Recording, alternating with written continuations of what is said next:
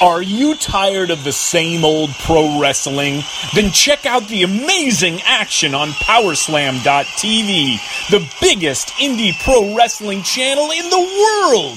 Get over 4,000 hours of the best pro wrestling events from over 110 of the biggest names in the industry from over 15 countries around the globe.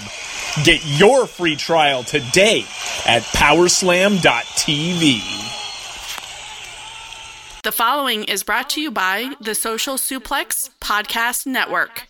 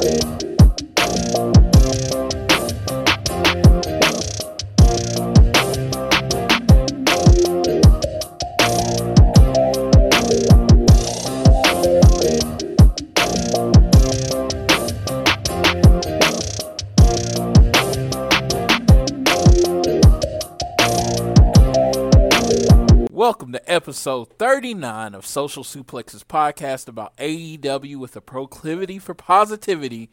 Welcome to All Things Elite. I'm your host, Floyd Johnson. And surprise, surprise, back from a bit of a hiatus, it is All Elite Tiffany. How are you doing, Tiffany? I am great, and I am so excited to be back. Thank you. We are so excited to have you back. Some people might have been expecting Amy this week, but Amy has unfortunately has a sick daughter that she is taking care of being the best mom in the world. So uh, Tiffany was like, "Hey, I can be on the show this week," and I was like, "Well, be on the show this week." So we're very excited. we're very excited to have Tiffany on to talk about wrestling. Before we get started with all the week, uh, I just want to start the show by reminding you this episode of All Things Elite is brought to you by Power Slam TV. Power Slam TV, where you get access to over 4,000 hours of content from over 110 of your favorite wrestling brands from countries all around the globe, right onto your laptop and mobile devices. If you use the code Social Suplex, you get the first month free.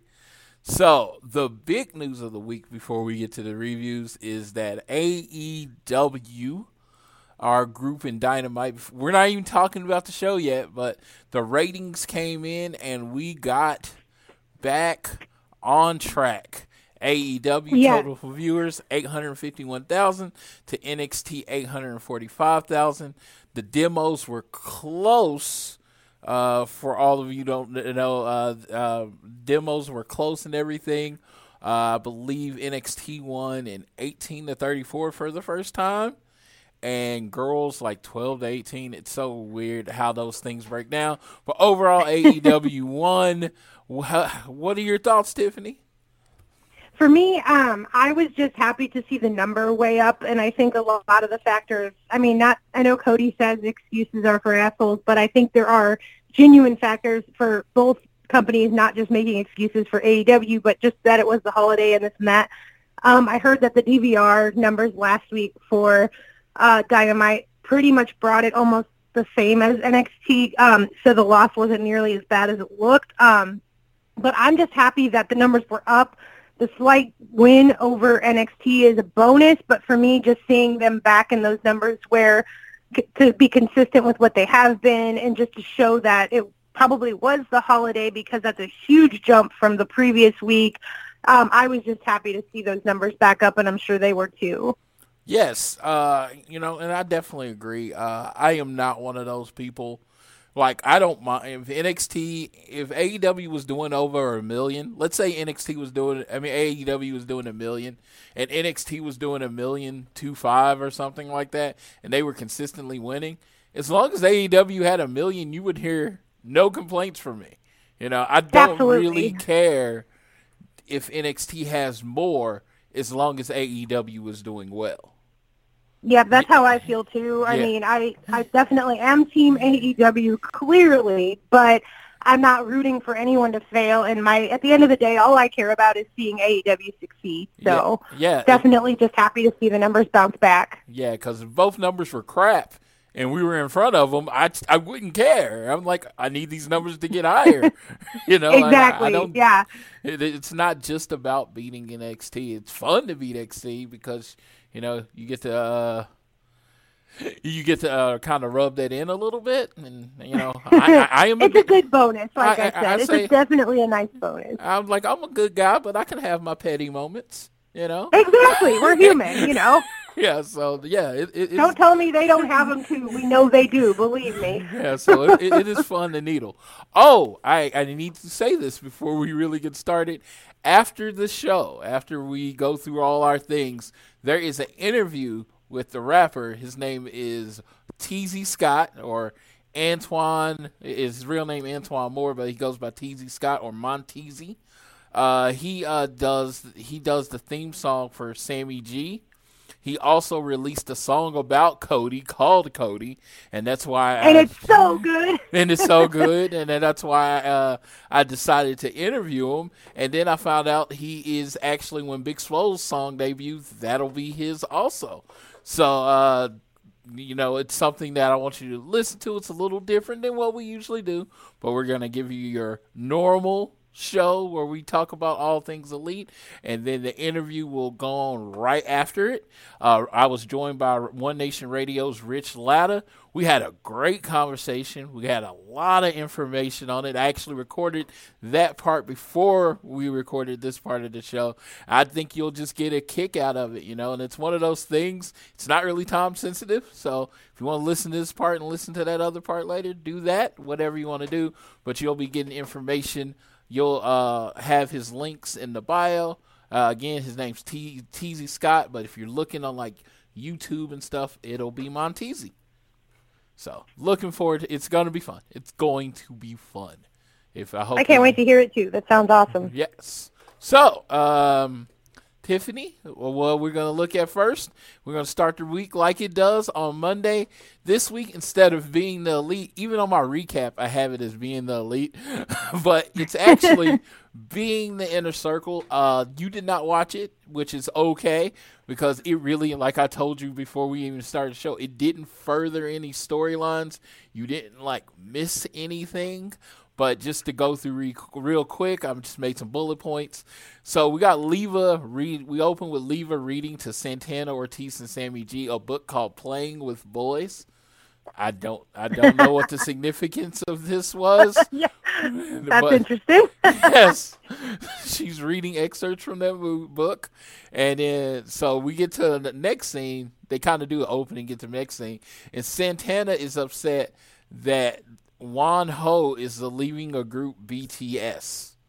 Now I don't know anything about. I know it's K-pop, but Oh, uh, the, the joke is Santana thinks Wonho is a girl. Oh my gosh. yes, and he's like, "Why is she leaving the group?" And Ortiz like, "S- "Wonho is a man." He's like, "He's been a man this whole time." Yes, Wonho is a man, and he's like, Oh, my- um, "Yeah." So it, it was ve- it was a very funny, confusing segment. It reminds me, it reminded me of an old episode of Family Guy when Quagmire found out Taylor Hanson was a guy. So.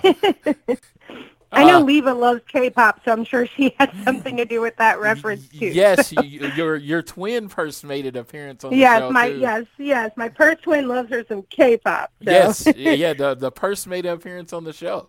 I saw, I did see that, I did see that, and I was like, it's there's the BB-8 bag, so that's cool.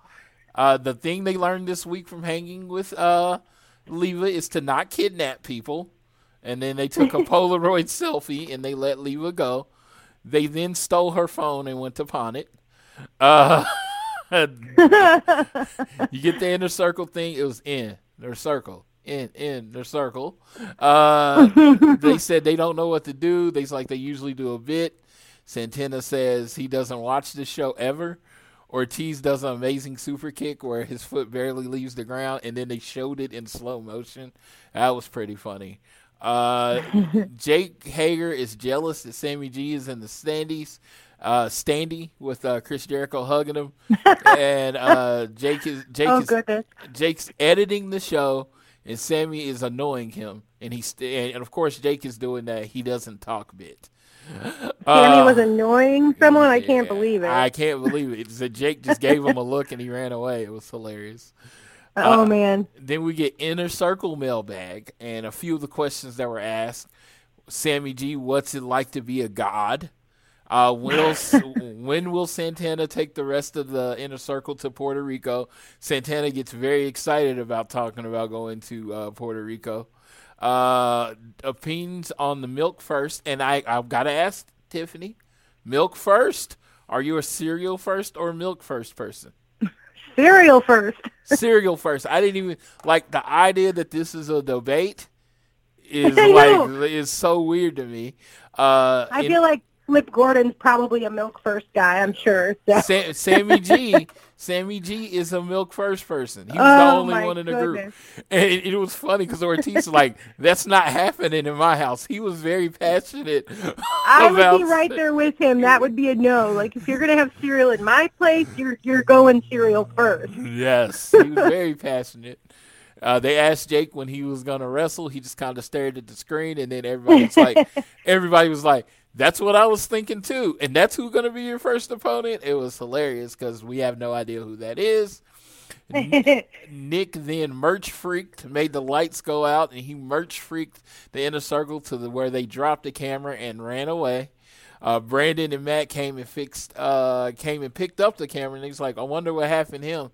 And then Nick does this little thing where he's staring, and he's like, "Merch freak," and that's how the show goes off. So, yeah, uh, Santana is. We found out Santana is very afraid of ghosts. So um, that's how that that's how that happened, and I was like, that is hilarious. It's like I don't mess around with ghosts. All right, well, that was being the inner circle. Hopefully, we get back to being the elite next week, yes. and maybe get more teases for things to come. And uh, let's see. All right, so now we're going to go into the AEW Dark recap. AEW Dark. This is from Tuesday, December 3rd. This is one was shot in Chicago on November 27th. Uh, we start off, and this is just a match recap. We start off with uh, before the matches started, uh, we get a clip of Nyla beating up Shauna at the meet and greet before the show. That this is significant because Shauna was supposed to be on commentary with Excalibur. Since she was injured, Nyla took her place, and then hilarity ensued. I what did you think of Nyla on commentary? I think Nyla's hilarious, so I loved it. Yes, I thought it was very funny, and every time he said duty, she said, "You said duty." Yeah, just she is just so funny. Like she, I don't even think she realizes how funny she is. Just how her personality, even if she's supposed to be this heel, like she doesn't know how to not be funny. So I, yeah, I thought she was great. I thought, yeah, I thought she played a perfect heel color person on this episode. Definitely. I was like, with a, you know, just a little more time, she could do that like permanently if she wanted to. Because I thought, Yeah, was, yeah, it was I- great. Yeah. So uh, first match we get Jimmy Havoc. He pins uh, Brandon Cutler, who had on an amazing jacket that was done by his wife. Very much. I don't know what video game character that was, but I thought the jacket was dope. And oh uh, my gosh, it was. Denise nailed it. She does so great on everybody's gear, but I thought, you know, she always, I mean, I don't want to say that she does lesser on anyone's because she's phenomenal and I'm always completely awed of her work, but you could tell that was a labor of love. Like when you look at the photos of that jacket on Twitter and the in the pictures that they posted and just saw it, you know, even on the show, like goodness, you could just tell it was it was a labor of love and it, it was just gorgeous. Like she just her her ability is out of this world. The stuff she does, and that was definitely on top of the very top of the list of the ones she's done so far. Yes, and I have a thought. I'm not saying anything's wrong. I thought the jacket and the look was great. I would have liked him to save it for a bigger match. I agree with that. Yes, I feel like you know his his time in AEW is just getting started, so that would have been a really cool debut for a bigger match. But Yeah. I'm sure he was just really excited to put it out there. But yeah, I I, I could see that for sure. Yeah, this is like I just thought it was so dope, but it was just like, well, you're just kind of about to lose really quickly, and he right, did. right, yeah. he lost to of the, course, Havoc. Havoc does his thing, and he, Yep. he- and in the middle of the match, he brings out his staple gun, and the referee threatens him, and then he gets back in the ring, and of course he hits him with the acid rainmaker and finishes him. Then he staples a ten thousand dollar check to Yep. Cutler's head. He's like, "Here's my fine. You can have yeah." Because as we know, he's getting fined if he uses the staple gun. What is it? Isn't it like ten thousand every time he uses it? Supposedly. Yes. So, so there you go. He has absolutely no worries when it comes to that. He'll if he wants to staple you, he'll just staple the ten thousand dollar check right to your head. So yes, and they had like a little backstage stabbing when he was talking to someone from management, and he he said something which I thought was perfectly uh, uh, perfectly poignant to his cause. He said, "You knew who you signed." He, Yeah. he- it's like you. And I love that because that's the absolute truth. You know, you don't sign Jimmy Havoc and expect him to not do things like that. yes, it's like yeah. I'm like I'm completely on Jimmy Havoc's side on that one. I was like, you. Yeah, I've got to agree. I've got to agree. yeah. Uh, then, then we get a Dark Order vignette. Uh, in this case, um, it was him. Uh, the uh, the character. I always forget his name, but I think his real name's Louis. I don't know what. Yeah, I don't know that he has a character name or not. But you see him taking the little flyer off, and it looks like he's walking into the woods to, as they say, join the Dark Order. Uh, but yeah, I'm I'm only covering this because these vignettes are getting more and more, and the story is progressing. But this is him actually thinking about going to a meeting, or he actually went to a meeting and he heard Evil Uno giving his speech and he's listening. He hasn't decided at this point if he's going to join, but he's listened. Uh, then we get uh, Shawn Spears in a match with the amazing Sonny Kiss, and I actually thought this My match. sonny. yes, I thought this match was really well good. What did you think of it? I love that match. Um, I think you know, obviously Shawn Spears is just he's excellent, and I absolutely love Sonny. I think Sonny just he's um, just his style like has such a gymnastic like I don't know if he has a gymnast background, but if he doesn't, it he, you would think he would because of the way he can just the things he does, the way he flips the um, oh what's the word I'm looking for, where you can like I can't think of the word, but just his ability to like you know bend and do things like it's it's insane. Like Yeah. yes, and it makes him have such a style that differs from other people and stands out. And I just thought they worked really well together, considering too that their styles are so different. And I just really enjoyed it. I, I didn't love at the end when they attacked Sonny after, but um, but the match was awesome. And then I don't know if you saw that Shawn Spears like no no heel remark, literally like put Sonny over on Twitter after, which I thought was so cool. He said the better person won, but he'd wrestle him. He'd wrestle Sonny Kiss any day. Uh, yeah, Sonny K- Kiss amazingly flexible, almost like a contortionist. Flexible, thank you. uh, almost like a contortionist, and the whole twerking thing. People aren't supposed to be able to move like that. Uh, yes. Maybe uh, Shawn Yeah. Spears tried to do something, but just kind of flexed his butt, and it was pretty hilarious. But Yes. not quite the same as Sonny. Yeah, and he was uh the big thing is that he so amazingly talented and it's just it, it made the match look good. Shawn Spears, you know, held his own, but Sonny Kiss is like one of those people when he wrestles, you definitely want to you pay attention. It's like you you're not doing anything else when Sonny Kiss is on the screen. Uh, yeah, he knows how to command that audience and make you pay attention, like you said. Absolutely. Yes. Sean Spears wins with his running Death Valley driver. Uh, they then uh, Spears attacked Sonny Kiss after the match, and him and uh, Tully uh, spike pile drive Sonny Kiss on the and he had On the floor. on the floor, and Sonny had to be helped to the back. Uh, then we get a But you can't hate on Tully getting in, involved because, come on, that's pretty cool to see Tully get involved, even if it's on Sonny. I was not loving that, but you, it's still kind of cool. And I'm glad that Tully's still with Spears. I just think it's such a great pairing. Yes, when it comes to uh, when it comes to Tully, it's like like I said, it it takes me back to my childhood. Everybody remembers Yes. uh, Tully and Arn had this uh, little run in the WWE, about two year run as the Brainbusters, and that was their finisher, the Spike Pile Driver. So seeing Tully on the other end of the Spike Pile Driver just you know warms my soul. I just didn't like that it happened to Sonny Kiss, you know. Exactly, but it was a treat for sure. Yes, it was definitely, yeah, definitely, definitely a treat. Uh, then we had Penta and Rey getting uh, interviewed and uh, interviewed, and they were talking about how they're best tag team, and CD jumped them by himself, and he got pulled back by Frankie K. This sets up Penta versus Christopher Daniels on Dynamite, which we'll talk about later. We then get a Jurassic Park vignette. I don't. I mean Jurassic Express, not Jurassic Park. Express. yeah, vignette. I don't really understand these vignettes, but they are funny. I, Uh, I know. I, I don't know if we're meant to understand. We just have to enjoy them because they're really cute and something about them is just endearing. So I, I love them. So then we get Proud and Powerful versus Marko in Jungle Boy as Jurassic Express this time, that version of it. Proud and Powerful beat them with a power bomb rolled up into a knee to the face.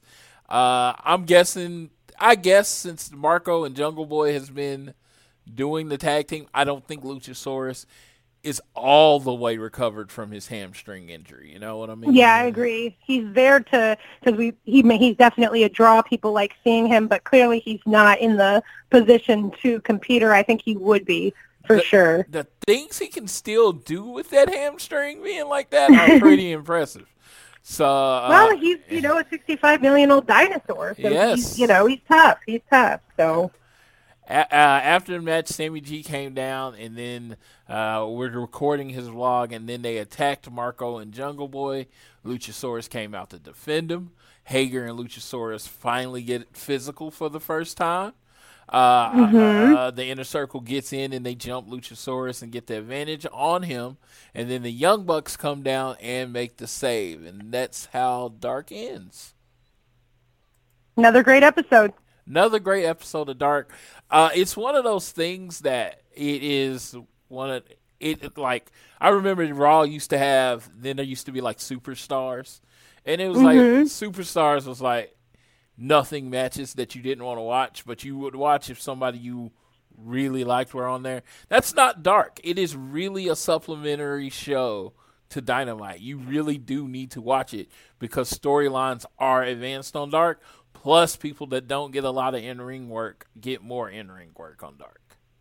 Absolutely. And I said um, weeks ago, when it comes to dark, it's not a B show. I just look at it as more AEW. And, you know, with the two-hour time slot on TNT, it's impossible to get everyone on the show without giving really pointless matches that are short and just done for the sake of getting people on on TV as far as on TNT. So with it being, you know, it's 2019, YouTube is enormous. I mean, people literally make their living off of doing YouTube videos. If you go back and look at the dark uh, viewing, I mean, most of them, um, after being up for so long, hit uh, almost a million views each. So clearly, people are watching, and I think it's it's just a great idea to do.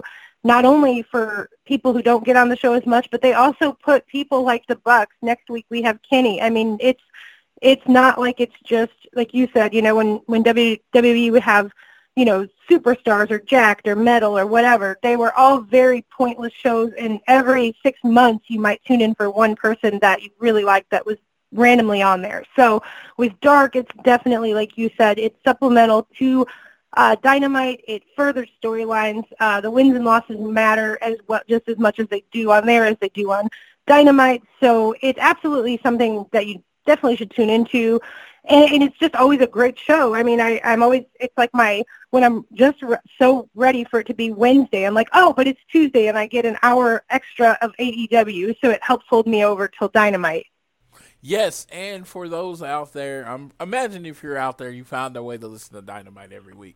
But I am big on you know the word of mouth thing. And if your friends don't have cable, uh, for they cut the cord or whatever, they do generally have the internet, whether it's on their phone or whatever. And you know what? You can get on Dark. They do keep you pretty much updated on what happened to Dynamite.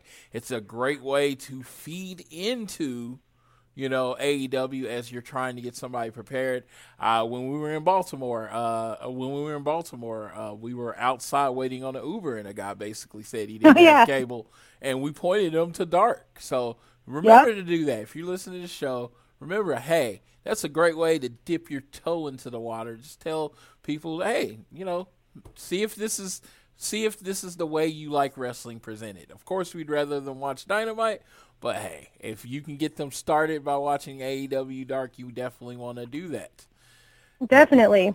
Yes, now And that guy wasn't messing around. He literally pulled his phone out and subscribed to AEW on YouTube right in front of us. So that guy wasn't just BSing with us. Like he was literally like, "Oh, I didn't know that," and got on and subscribed right in front of us. So that was pretty cool. and that's what I tell people. You will be surprised because of how you control, uh, how you could can control uh, your media and things like that. How many people don't know about AEW that used to watch wrestling back in the late '90s, early in 2000s, and they they quit watching for some reason, and all they need to know is that this exists. So I even said, I know I, st- I'd always say, I always know I sound like a cheerleader, but I don't mind sounding like a cheerleader. Tell- yeah, I feel the same way. and tell as you know, as you know. as you know, tell everyone you know. You know, start them on dark, start them on whatever you can. You know, just like let them watch it. They don't like it, they don't like it. I mean, everyone has their Yeah, own I think- taste. El- elaborating on that, um, I think, you know, one thing with me, I know that I'm very vocal. Um, I literally never go to work without my AEW pin on my shirt. I've started several conversations because of it, either people that already knew about it and wanted to talk about it, or people that just were like, what is that? And I tell them. Um, and I think it's, you know, one thing that Floyd just said that's so important is that there's a lot of wrestling fans out there that are not aware of AEW despite the incredible advertising. You still have people who don't realize that there's more than WWE on their TV. People who probably have cable and just don't know and maybe are that lapsed, you know, wrestling fan. So I always am like encouraging people if if you love AEW, which I know so many of you do, to love it loudly and to talk about it and not, you know, not just on social media with people who are already watching, but like Floyd said, to talk about it uh, openly all the time, be that cheerleader because I guarantee you there are still a, so much untapped, you know, of a fan base out there that just aren't aware yet. Um, and like Floyd said, if they don't have cable, then yeah, put them, put them, you know, direct them in the direction of AEW Dark. I also think too, like uh, everyone, um, or most of you, I think know Jackie, one of my dearest friends. Um, I actually got her into the Elite by just constantly talking about them. So she finally binge watched BTE and she's been hooked ever since. And now AEW is her world like it is mine. And I think, you know, that's another way to do it is just be like, hey, go watch BTE. Because I don't think, unless you're, you know, I don't, I don't know if you're breathing, how you could watch BTE and not laugh and just fall in love with the guys. And it, in that, if that doesn't make you want to start watching AEW, then I don't, I can't even imagine. So I think that, you know, between Dark, BTE, and then the actual Dynamite, I mean, there's so many ways to get introduced to AEW, and I think it's just really important to broaden that conversation beyond just the people that already watch, because I guarantee you, I, I it's so funny to me whenever uh, I, I talk about wrestling at work or with customers, how many people are like, oh man, I used to watch wrestling, and I don't know, I think I almost, if I had a dollar for every time I heard that, I'd be rich and I and I tell them, well, you should check out AEW. And it, it's crazy how many people at some point in their life loved pro wrestling, maybe fell out of it, but maybe would love to get back into it if they had something different. So I definitely think it's it's just super important to talk about it and tell people, not just within your inner circle, um, to to to watch because I think you can easily create new fans just by mentioning that AEW exists to people who may not know that. Yeah, because it's uh, what I you know what I've always noticed is I don't want, and, and I'm not, and this is not an insult. It's gonna come out like I don't really want to take fans from NXT. if you like WWE and NXT and that's your style of how you present it, watch it. I want new Yeah, fans. definitely. I want new fans. Yes. I agree. I want the lap Because you know they're out there. They're yeah. they're out there, I want the people that, that, don't watch that was wrestling their anymore. target all along. Yeah, I want the people that don't watch wrestling anymore. That's why I was like, when I see that number, and I'm like, I don't want it to come. You know, when you look at the number and it's the same 2 million, 1.5 million people watching the show. No, I want new fans. I want to introduce them to. I want people that haven't watched in a long time to introduce them to wrestling as they may remember it. And I think that's what AEW brings to it. And like I said, I'm kind of going off on a tangent here. We're kind of because it. I do think that's how like when people's like, "Are you an expert show?" I'm like, I I'm, I'm only an AEW expert as in I care and I watch everything more than once. That's the only way. Otherwise, this is pretty much a fan podcast.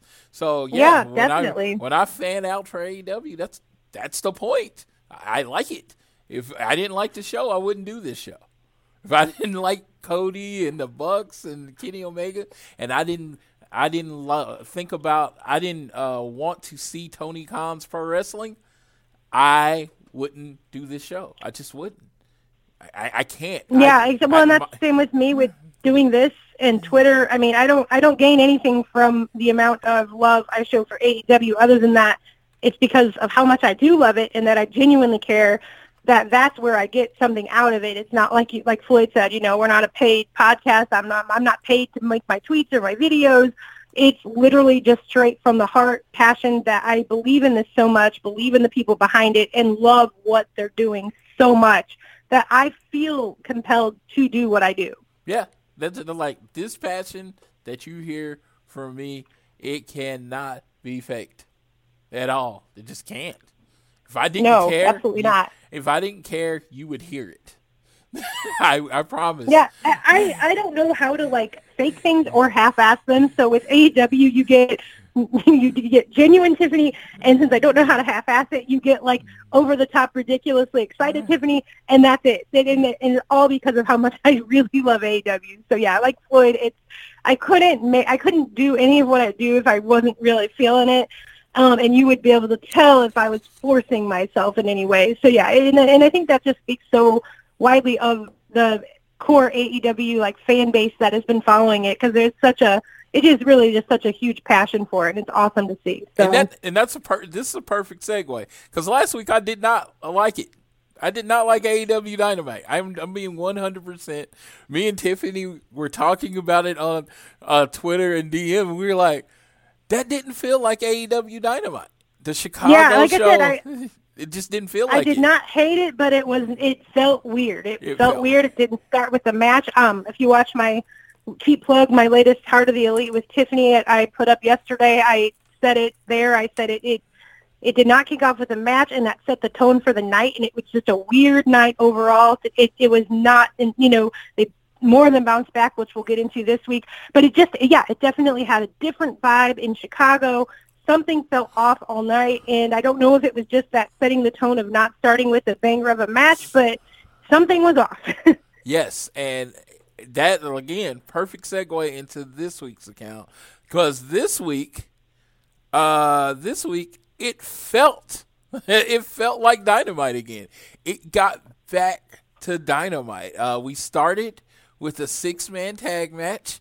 Uh, it, you know, uh, proud. Uh, the first out was Sammy Guevara and Proud and Powerful. Uh, uh, Santana Ortiz, Proud and Powerful, came out with Sammy G, and then the Bucks came out, and then Dustin came out, and he he he uh, showed off his his uh, uni- uh his uh, uniform for the night. He had the Young Buck tassels on. He was dressed like a buck, and then he did the flex and lean thing. and he even had a fluorescent like burst in within the gear. It was so great, and I, I haven't I meant to find out if it was Denise or Sandra who did it, but whoever did it, that was just phenomenal. And, and it's awesome because Dustin is 50 and he could be a stodgy old veteran if he wanted to be and be like, this isn't real wrestling and never have fun. But no, he has went the complete opposite way. He is just diving into all things new and he just looks like he's having a great time. If he didn't mention he was 50, I don't think most wrestling fans, like most new fans, would even know. No, definitely not. Nothing about him is 50 except for him telling us he's 50. yeah, so he, he's the oldest person in this match by like 15 years, and you could not tell. He kept up with them in every way. I think Dustin was like the MVP of this match because he was just like he he just had fun. He did the thing off the top, the diving cross body. Uh, he did a he did a destroyer. yeah, he did a destroyer. Uh, he did the uh, he did his. Uh, I think it's working into his um, show, uh, working his performance. He did the thing where he gets tired from doing all the power slams and then pulls off the power slam again. I like every spot I remember from this match, which I remember a lot of spots, but every spot was dusted. yeah, yeah, he did. I mean, he went out there and just absolutely shined, and I think that the Bucks were probably just so just so happy and honored to team with him that they were fine with him. you know, which of course, because he's just he's great, and I just like you said, he could be one of two people. He could be that fifty-year-old guy who just refuses to uh, move forward and and evolve with wrestling as it evolves. But that's not Dustin. I mean, he's so passionate about helping everybody in the AEW locker room from wrestling standpoint to promos. It just he he just loves the business. Um, he loves Cody so much. So anything he could do to help something that is, you know, Cody's and obviously not just Cody's, but just because that's his brother.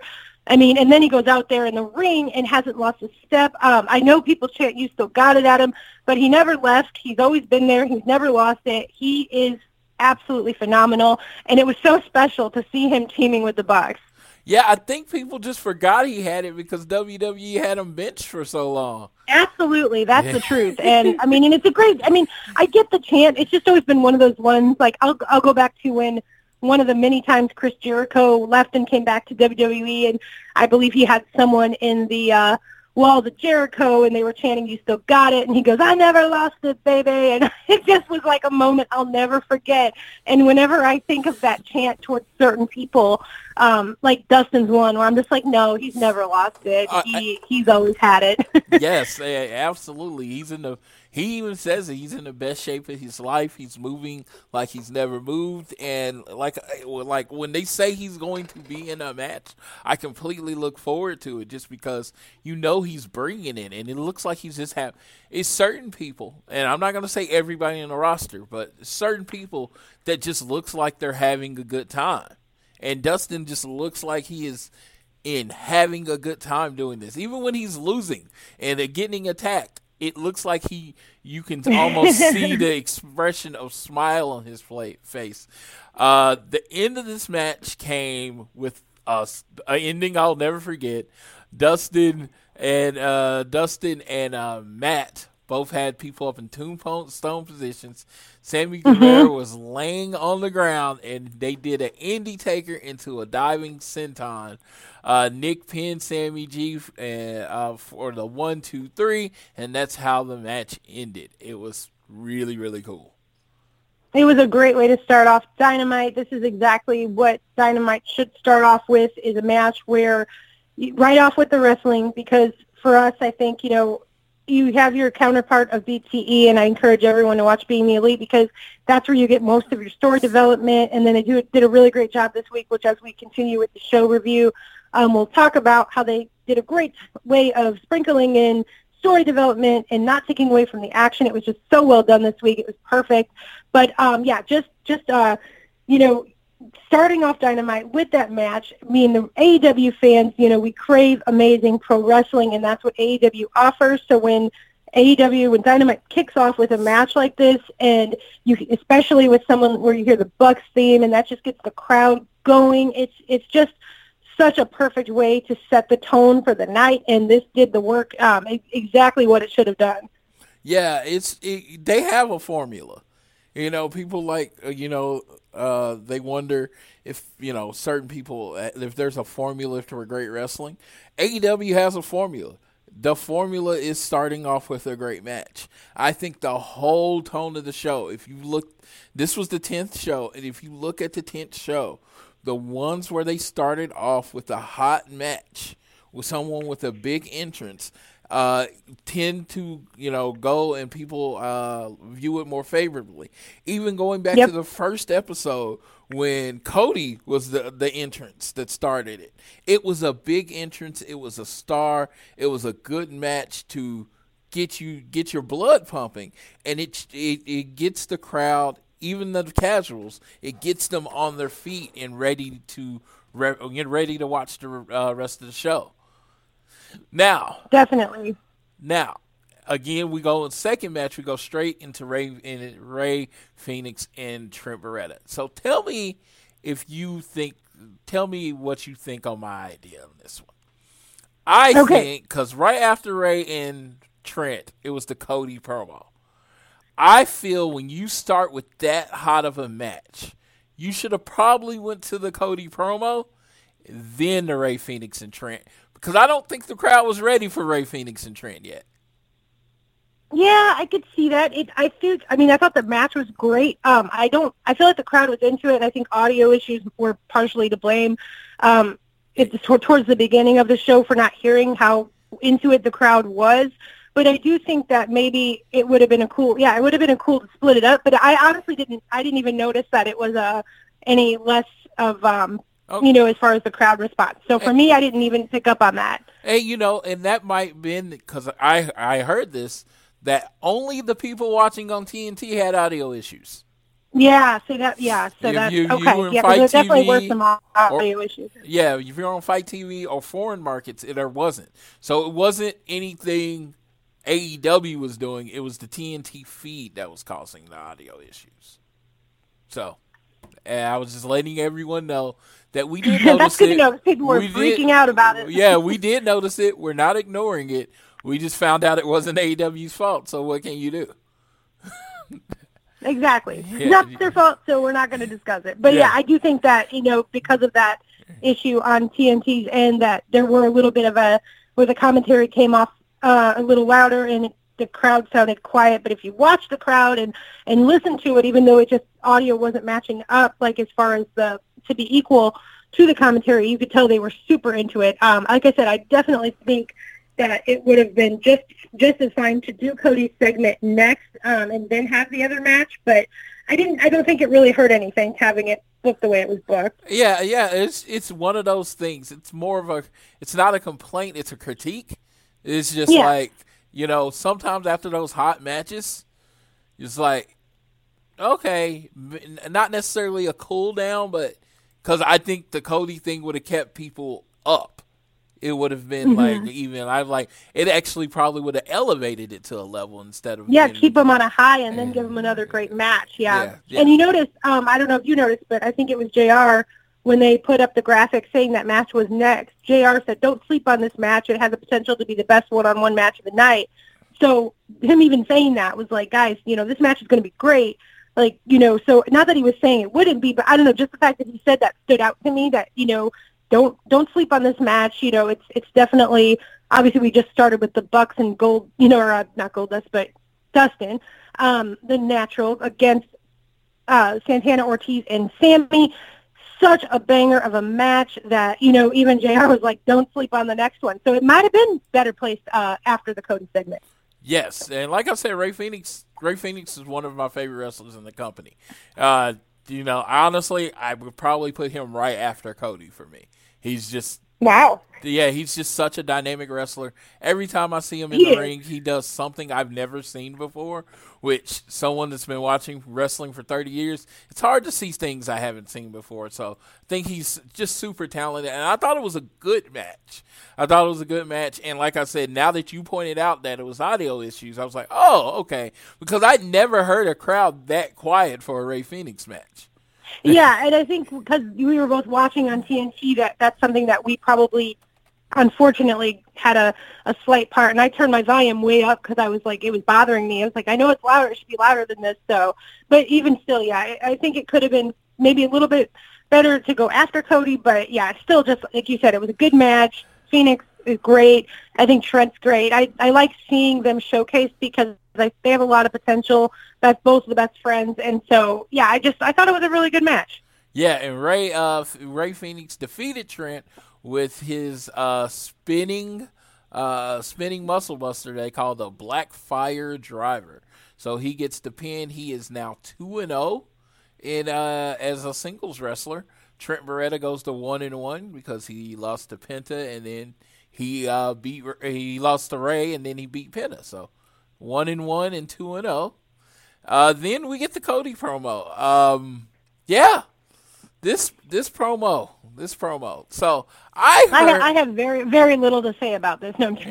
I heard some people like I listened to one of the other AT, uh, one of the other AEW podcasts I listened to. I, I I love them and I love their opinion, but they were like this promo was just good, and I was like, what are you talking about? I mean, wow, that's crazy. yes, I was like he because so he starts off kind of giving you a state of his life, you know, which not a lot of you know he broke it down and gave you a pretty kind of a state of his life. He's like you know, uh, he wants to fight MJF, you know, then he doesn't know the butcher and the he knows who the butcher and the blade are. And he, he uses their actual real names and the names they've used in other companies. And he's like, Well, I don't really have anybody that has my back right now. You know, my brother's wrestling with the Bucks. Brandi and Kong are cutting people's, uh, you know, defenseless uh, members of the women's division's hair off. And he's like, you know, and then his best friend kicked him in, you know, best friend kicked him in the nuts. So he's like, he's kind of lost. You know, he's, I mean, that's like basically his first part of his promo was him being vulnerable, you know? Yeah. and it was just like okay. And then that set him up and then that set him up like hey you know butcher and blade pick my partner. We'll fight. You know you could have just asked for a match. You know not a big deal. Like you know we'll fight. And then he goes after mjf and oh my god i think he called him hood rich said his Yeah. scarf was fake uh, he's like An NWO version of Chris Jericho. I mean, it was Yeah. he just absolutely just exposed him, and it was so good. Yeah, it, like basically, if if Triple H cut the same promo, they would have said he buried him. I was like, that that was that was it was crazy, but he was building to the match. He was building up the angst of the match, and the only way Cody can do. And then he offered pretty much everything he had. Uh, he offered his shoes. What they, they uh, it's Louis Vuitton is how you say it, I believe. They're like Mhm, his thousand. red bottom. They're like thousand dollar shoes. He offered a watch from Tony Khan, which uh, I'm imagining was quite expensive if Tony gave it to him. Uh, well, TK gave it to him. Uh, what else did he offer? Some He uh, offered the keys to his uh, Ford Black Ops truck, which is like one of 300 in existence, Yes, yes, and so and fifty thousand dollars. fifty thousand dollars in real cash. He even gave a hundred dollars to a kid in the front row who no sold him. You know, yeah, I know. I don't think that kid understood the value of what he was given. yes, because he's like he no sold him, and yeah, he's like I will give you anything to fight you, and uh so it was just like it was just a hell of a promo, and it was just a promo. I have a lot to say about it, though. I really, I do. yes, I, I, I know. It was just a hell of a promo, and I was like, and he took you on a journey. This is me saying it. Then I'm gonna let you do your thing. Yes. Okay. He took you on a journey. He he let you know where he was at, and he let you uh, know what his focus was going to be for the next few weeks, which is basically getting his revenge on the Butcher and the Blade, and then he's going to make MJF fight him. So I just thought this, like I, I put out a tweet, and I and it, it was very much a direct shot at uh, WWE because I was like, who needs promo school? Just turn it on AEW and watch Cody work. You know, Cody actually even liked it, which is, I mean, like seriously, I mean, it's everything you wanted from a promo, and I thought it was great. I just don't even see how anyone just thought it was just good, you know. But uh, I will digress and let Miss All Elite Tiffany uh, do her thing. Tell us what were your thoughts. Well, okay. So first of all, I just want to say I can't believe that anyone thought it was just good because I, I I'm just surprised by that. I've seen so much pe- so much feedback from it, you know, just in tweets and stuff and on Instagram, and I saw so much like in, just kind of similar to the other promo he cut um, before before Full Gear, um, where people were just so wowed by it. Um, I saw I saw someone from I think it was Wrestling Inc. post a tweet about you know, four years ago, who did we actually, who actually thought Cody Rhodes would be the best promo or whatever? And I said, me, I thought so, but that's the, um, that's beside the point. Um, staying on track. Uh, this is exactly kind of what I thought I was getting last week, um, in Chicago. So it left such a poor taste in my mouth that Cody came back, had his match, started to get on the mic, and I was so ready for this promo, and then he got attacked, which even though in the in the moment I was super disappointed I mean, that what a great way to get heat on the Butcher, the Blade, and the Bunny. They came out, they attacked the face of AEW. Cody, you know, in a moment where everyone was so excited to see him back. So even though I, you know, if I can reflect back now at my how disappointed I was, they they did exactly what they should have done. Even if at the moment I was really disappointed. Um, bounce, you know, to the next week, to this past Wednesday you know, Cody comes out and I got everything I hoped for last week. And I think, you know, honestly on a bigger story now because we have the factor of the Butcher, the Blade, and the Bunny. So again, the previous week was a little bit weird and I was disappointed with that. But again, mission accomplished because that's kind of the point to bring someone in against the absolute face of the company who people love. I mean, talk about getting heat. We also saw in a video that AEW tweeted that MJF had something to do with them attacking Cody. So there's that. Again, furthering the story between Cody and MJF. But um, sticking with Cody's promo, I just I thought it was just so good. Like Floyd said, he was vulnerable. He kind of mentioned that, you know, and I think it's so good to mention that because I know often when I watch wrestling, you know, there's always that logic part part part of it where you go, well, okay, why aren't why isn't anyone helping this person when they're getting attacked? We know they have friends back there, and it, it only happens when it's convenient if they run in and help or if they don't. But Cody addressed that, and it actually made it make sense. Like, okay, the Bucks are wrapped up with Dustin and you know and Santana and Ortiz. My wife's busy cutting hair off of defenseless women on the you know women's roster and you know no one came out to help me i mean he addressed it and to me that's just brilliant because no one addresses that they just from week to week. Sometimes someone will run in and help sometimes they don't and no one talks about why. So i thought that was just absolutely brilliant. So moving forward from that then we get into him talking about the butcher the bunny and the blade. He wants to fight them. Um, you know, he could he, they can pick his partner, this and that. So that was also great, just discussing, you know, what happened last week. Then we get to the big part, MJF, which I was just absolutely, I'm just so ready for this to just go, you know, full force into this feud because I think these two, when they eventually do wrestle, I think it's going to be such an ex- exceptional match. I feel like they will bring the absolute best out of each other. Um, it'll be the best match MJF's ever had. It'll have emotional tie-ins to it, which always makes a match better. Um, as if you saw on MJF's Twitter, he posted the a list of who he will not wrestle uh, again, and it's similar to Cody's list from 2016. And literally, the list consists of Cody Rhodes. So MJF is saying, "Hey, I'm not going to wrestle Cody." So as Floyd said, he, you know, Cody goes out there, offers his truck, offers his Louboutin red bottoms, offers $50,000, his watch from Tony Khan, what's it going to take, name your price. You know, he just absolutely exposes MJF. It was just done so well. I think the fans just completely, he had the fans eating out of the palm of his hand. Uh, to command an audience like that, it's just, it just, I don't know, it's crazy to see Cody doing this on this level and, and getting to showcase just how awesome he is on the mic and in the ring, but it's just because people doubted him for so long.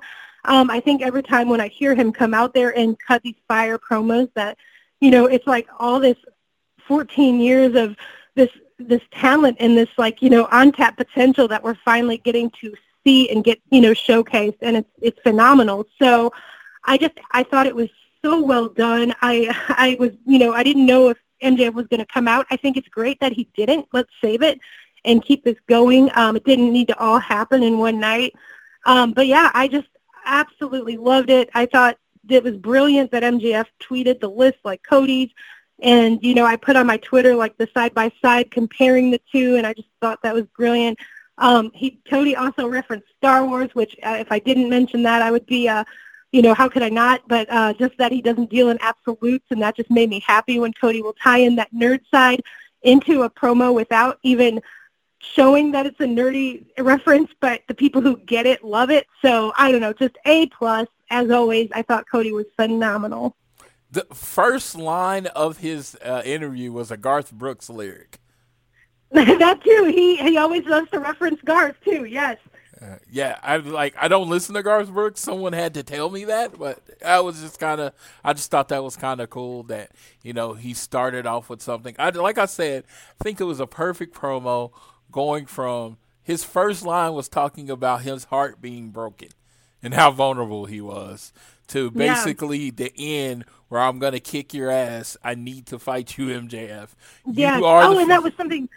I was real quick. I, I kept wanting to mention this, and I and I forgot, and I think I even forgot to mention it on my video yesterday. But I was so glad he mentioned about MJF throwing in the towel at Full Gear. That that was not his decision to make, only Cody's. And I we've needed that. We've needed that to be said from Cody, and we hadn't got it till last to uh, Wednesday. And I'm so glad it was said, and it was perfectly fit in because that's that essentially that ruined Cody's chance of challenging for the AEW title, and that's what prompted this entire thing. And I'm so glad that he fit it just perfectly how he when he was going into talking about wanting to fight MJF and that he's to teach him and educate him and you know hurt him and lacerate him and everything that that was one of the things so he's like that was not your decision to make and we finally got that from Cody like that that wasn't we didn't get to feel his anger about that moment at full gear so that was just I love that that was fit in so well and finally stated from Cody on Dynamite absolutely absolutely well, I feel like we've talked about that Cody promo. I knew that was going to be a big section of our show. I, just, I mean, you're dealing with Floyd and Tiffany. It, yeah, it's just a given. Two huge so Cody good. fans. It's like uh, then we uh, then Nyla Rose beat Leva Bates. She squashed her pretty quick. I think it was like three moves or something like that. So Nyla kept beating up, kept beating up Leva, and Shauna. Yes. Shauna came in. Uh, okay, yeah, Shauna came in to make the save. Uh, she, um, what is Nyla got the advantage over her. She put mm-hmm. uh, a, she uh, then powerbomb Rick Knox through a table, and uh, you know put Shauna onto him. Uh, so uh, she went a little crazy. Went a little, you know. well, let me just say she went she went native beast on them. She didn't go crazy. Exactly. You can't tame the beast. Come yes, on. yes. They realized they couldn't tame the beast as Nyla uh, went uh, native on, on, them all, and we find out later in she has been suspended. It was indefinitely. We have since found out she's suspended for the rest of the year. What do you think about this suspension? Um, I well, as a Nyla fan, I'm like, come on, guys, just let the beast go. You can't tame the beast. But I think you know, in story, I think it's you know, it I don't know. I, I think it's going to build to something obviously bigger. I think Nyla is. I mean, she's just she's great. I think that the fans take to her. Um, she has obviously some people who may not like her for reasons I'm not going to get into that have that are just ridiculous. But as far as you know, like if you're a wrestling fan and you see Nyla out there, she is a beast. She's awesome. And I, I love watching her. I think it's a good way to establish her as that just like absolute force. Like you know, she put Rick Knox through a table for heaven's sake. Like, I mean, she's just, you know, she doesn't care. She's going to just beat up whoever gets in her way. So, I mean, thankfully it's just till the end of the year, which is just a few weeks. So let's, you know, we can play up some other things in the women's division in the meantime. And then, you know, Nyla will come back and, and hopefully just absolutely dominate. So I think it's, you know, it, it's okay. Um, it's not, like I said, it's, it's a part of the story. It's to, I think it's to end up being something bigger for her. So I'm okay with it. But I mean, at the end of the day, I'm like, I just want to see Nyla on Dynamite because I love her. So, so yeah. But I mean, I, I'm excited to see what happens when she returns. I'm sure it's a build to something even bigger for her. So, so I'm interested, and you know, I'm okay with it because I can't wait to see where the what the payoff is of it. So, I was right there with you, and then our friend on Twitter, Nyla's wife, at at, at, at, at Kel the Celt, is says it's just me, or does anyone find it unfair? Nyla gets suspended for putting the ref through a table, but Kong and Brandi are literally snatching wigs with zero repercussions. and I was like, that she makes a very good point. I was like, that's a solid point. I guess it's the whole attacking the referee thing, but Uh, yeah, it, it has to be. But come on. Randy and uh, Randy and uh, out here cutting people's hair. You know, not voluntarily. You know, for the most Right, part. right, exactly. No, no. So that was kind of it was it was a funny tweet because she was right. I was like, yeah, that's- yeah, she was. She was. So and she also did the attack uh, on uh, Shauna at the signing, so I'm sure it's a build of some of her actions that prompted the suspensions. That at the end of the day, it is wrestling. So come on, I think it mostly has to do with Rick Knox, but it's still, yeah, you have you do have Brandi and Kong literally with not even with scissors. They're using a dang knife to chop off people's hair, and they're not they're not getting any any repercussions. So yeah, that's a very good point that Kel made. Yes, uh, during the commercial of this, uh, what we didn't see if you were watching on TNT, uh, they did a callback where Britt Baker's in the audience and she puts her hands over her mouth, and Ex- Excalibur uh, screams out, "That's Adam Cole's girlfriend!" And you know, so uh, it, it, it was a funny little little uh, dig at jab or Yeah, whatever. yeah, at NXT because they they were like, I hope she doesn't get in trouble, and they're like, AEW's like, we're not you. we know Well, she. and that's, the whole, that's why it was so great because people actually thought she'd get in trouble, which is just absurd. And so, yeah, that was their way of being like, nope, we're just going to have fun with this. So I thought it was like, great. Yeah, we know she goes to watch her boyfriend wrestle. Her boyfriend, why wouldn't she? Yes, okay. I, I like like I said, I I was at what two takeovers this year. She walked right past me both times. It was just like it's not a big deal. She doesn't like try to get attention. She just sits there, watches the match, and leaves. And so I don't know. yeah, yeah, I thought it was funny. Some It people are making a way bigger deal out of it than it is. It was It- it- it's funny, and it was just proving that, no, why would she be in trouble? It's fine. and this is they're used to the pettiness of the other company. Because the other company, that person would probably get buried on Raw. Yeah, absolutely would. just being, just being honest. They might get dog food rubbed on them. Oh no, that's what happens to their main stars. But let's not talk about that. Yeah, I'm just saying. uh, so Chris Jericho comes out uh, for a promo.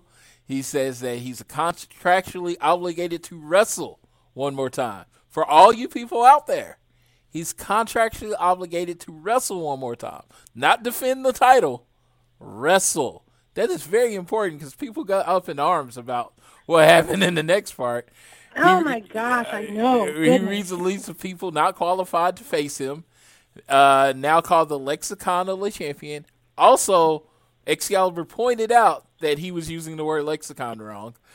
yeah, yes, the list named Jon, Jon Moxley several times, as well as everyone from Kenny Chesney to Paige. Uh, he also shouted out Allen Jones, which, if you didn't know, is AJ Styles. Uh, Kenny Ortega. Uh, so Jurassic Express answered the talent, uh, challenge, and Jericho agreed. Uh, he said, "You know what? Uh, dinosaurs and children are on there too." Uh, uh, Luchasaurus got on the mic and said, "Marko, this was funny to me. Marko is young for his, uh, small for his age, and Jericho he said he was small for any age. I died. I laughed out loud because yes, he's a very tiny person. Uh, so uh, Jericho agreed to face Jungle Boy on December 18th because he said he couldn't last 10 minutes with Chris Jericho. Jericho called Jungle Boy a piece of shit, and then he got slapped, and then Jericho threw a tantrum. But the big thing is Jericho is wrestling Jungle Boy. It is not for the world title. No, and the setup was not based on anything. You know, Jericho came out, said, "Hey, I'm obligated to wrestle." You know, made his list. You know, not a list, but the lexicon of Les Champions. Um, you know who he's not. You know who he's not going to face in 2019. Like you said, Jurassic Express came out. It, it's saying he couldn't last 10 minutes. It was the perfect way to set up a match that's going to allow Jungle Boy to go out there and do something special against Chris Jericho. There is absolutely nothing wrong with this, and it's only benefits Jungle Boy. And I don't understand where the criticism is coming in. It's not like Jungle Boy's getting a title shot by That's any means. that's Um, what it is. It's, it- coming it- from people that don't pay attention. They're just yeah, talking it, it out of their is. ass. Yeah, yeah. Because otherwise, they would realize that it was done well. It's done perfectly. You know, it it is pro wrestling. It's you know, AEW has a different approach than other wrestling companies, but it's still pro wrestling. There's still going to be matches that are built based on segments, and that's okay. I mean, we're not saying Jungle Boy is the number one contender for the AEW World Title and that he's getting a title shot on December 18th. No, we're saying he came out to interrupt Jericho during a, a great segment, a funny segment, and it, and this- it was thrown out that he couldn't last 10 minutes with him, so the match was made. So to me, it just, there's no issue, Yeah, and it, yes, it blows my mind that there's yeah. that people are Yeah. have an issue with this, but it, Yes. it was great, and I'm excited for the match. Yeah, uh, the, and I imagine I'm just guessing because they don't really just throw stuff out there. It's going to be a 10, limit, 10 minute time limit on the 18. That's kind of what I'm thinking too. Like, will he be able to last 10 minutes? Because, Yeah. I mean, clearly he's not going to pin Chris Jericho, but I think he'll last 10 minutes and it'll be a great moment for him. So Yeah. I and I, and Jungle Boy. I mean, people like Jungle Boy, so that also floors me that this is a, a problem for people. But It- like you said, there's always going to be those people that just hate to hate. So The people find I, a problem with everything. I'm going to say it's generally people that don't watch the show. Well, yeah, that's the truth. They see the they see the results. Uh, they read the results online and then form an opinion Yeah. without actually watching it. they play a clip from Twitter that doesn't show any. You don't get any type of context, and then you just respond, and then you're like, "Oh, there's this whole minute before and this minute after that actually explains what happens." Oh, okay. Now, oh, I, imagine that. now I feel stupid. left that out. now I feel stupid. I'm going to delete my tweet and not say anything about it now.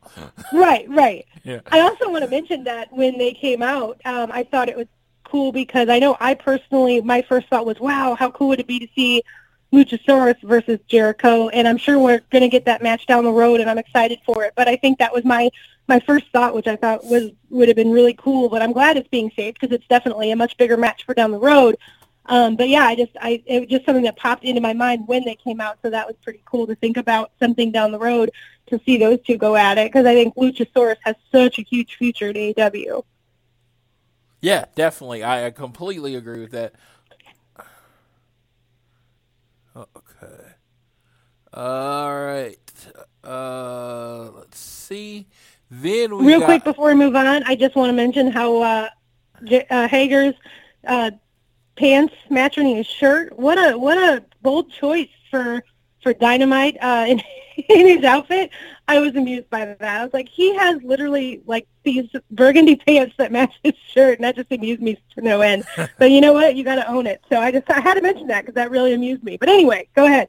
yes, uh, we then get Kris Statlander versus Hikaru Shida. I thought this was, if it not for the six man tag, I it's like a one A and one B situation. I thought this was like the best match of the night. Uh, Kris, uh, they went back and forth. Uh, Hikaru Shida is the number one contender for the women's title. Statlander basically knew. I think she's one and zero in women's matches, and they had a great match. Uh, Kris Statlander uh, pinned her with the Big Bang Theory or the Big Bang, uh, and, which was kind of cool. She did this thing where she cartwheeled all around Shida, and Shida looked confused, and then she bopped her on the nose. And someone said this was worse than the finger poke of death. I'm like, well, it was, it was just a fun spot, and she bopped her on the nose. Yeah. She didn't win.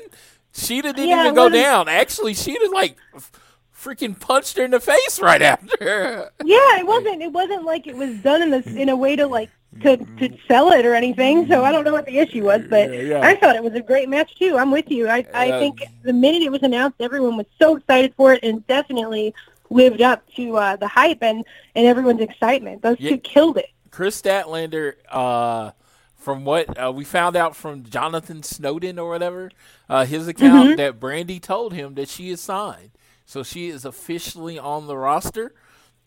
Uh, I, I it's it was like I don't like for me I don't consider anyone on roster until they get this person is all elite from the all elite Twitter page. So I, I'm gonna have to hit up the Twitter page. They're gonna have to get on their job there. So no, but Yeah, I know. I thought the same thing, but she is also um, ranked this week, so that makes me feel confident that she is genuinely signed. Yeah, she is. That's a huge signing.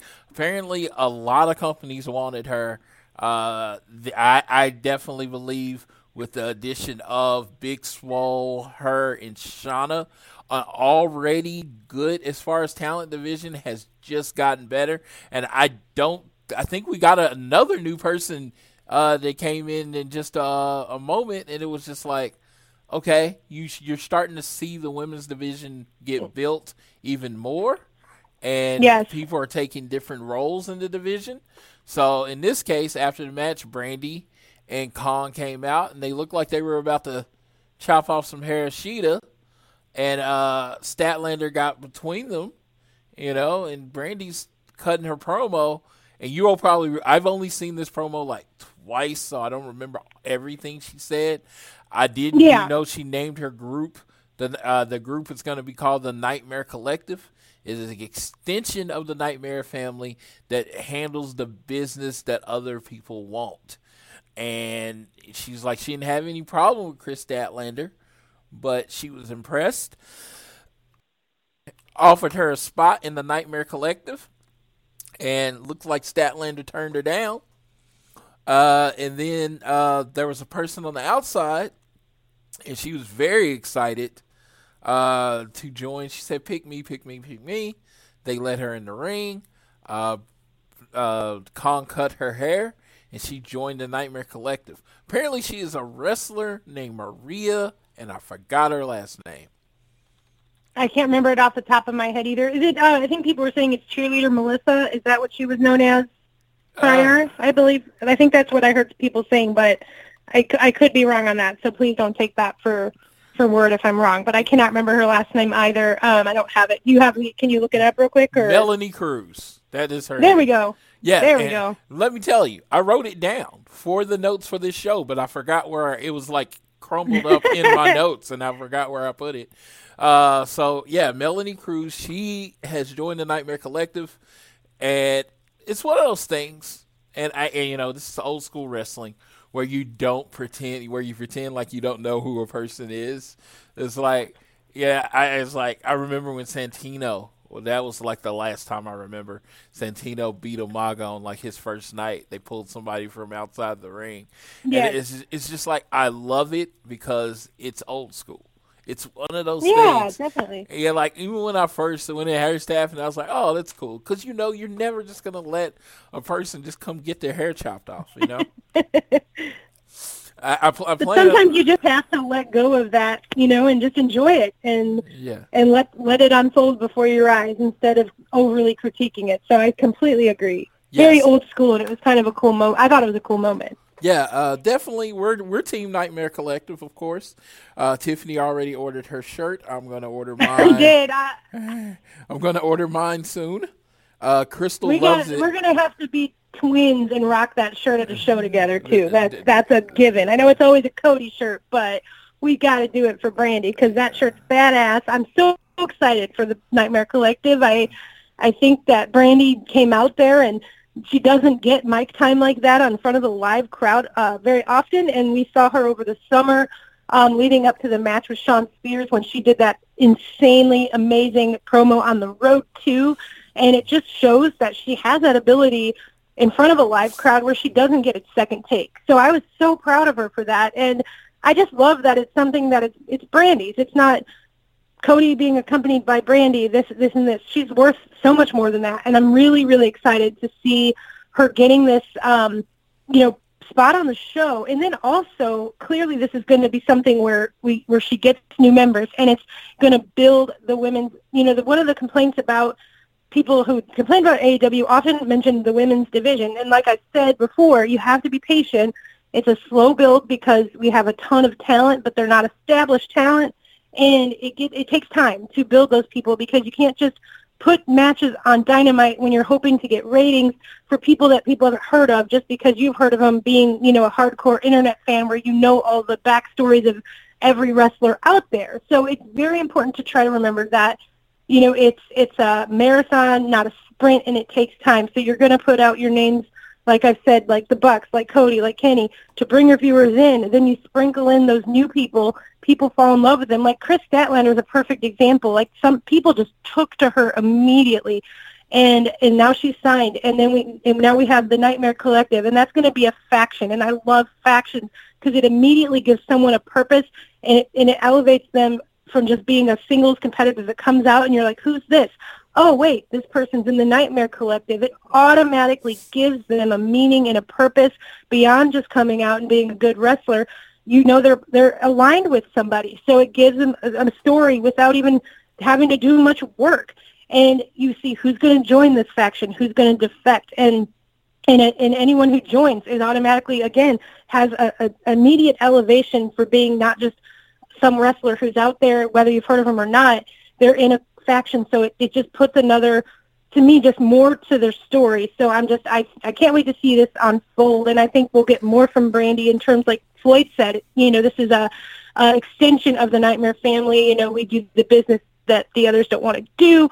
I can't wait to find out more of that and see who else joins. And I just, I think it's a great thing. And again, I'm just so happy that Brandi gets to do something that's not just an extension of accompanying Cody to the ring. So I'm, I'm really, really excited for this. Yeah, and you think you got to think this is the first all notice first all female faction in AEW.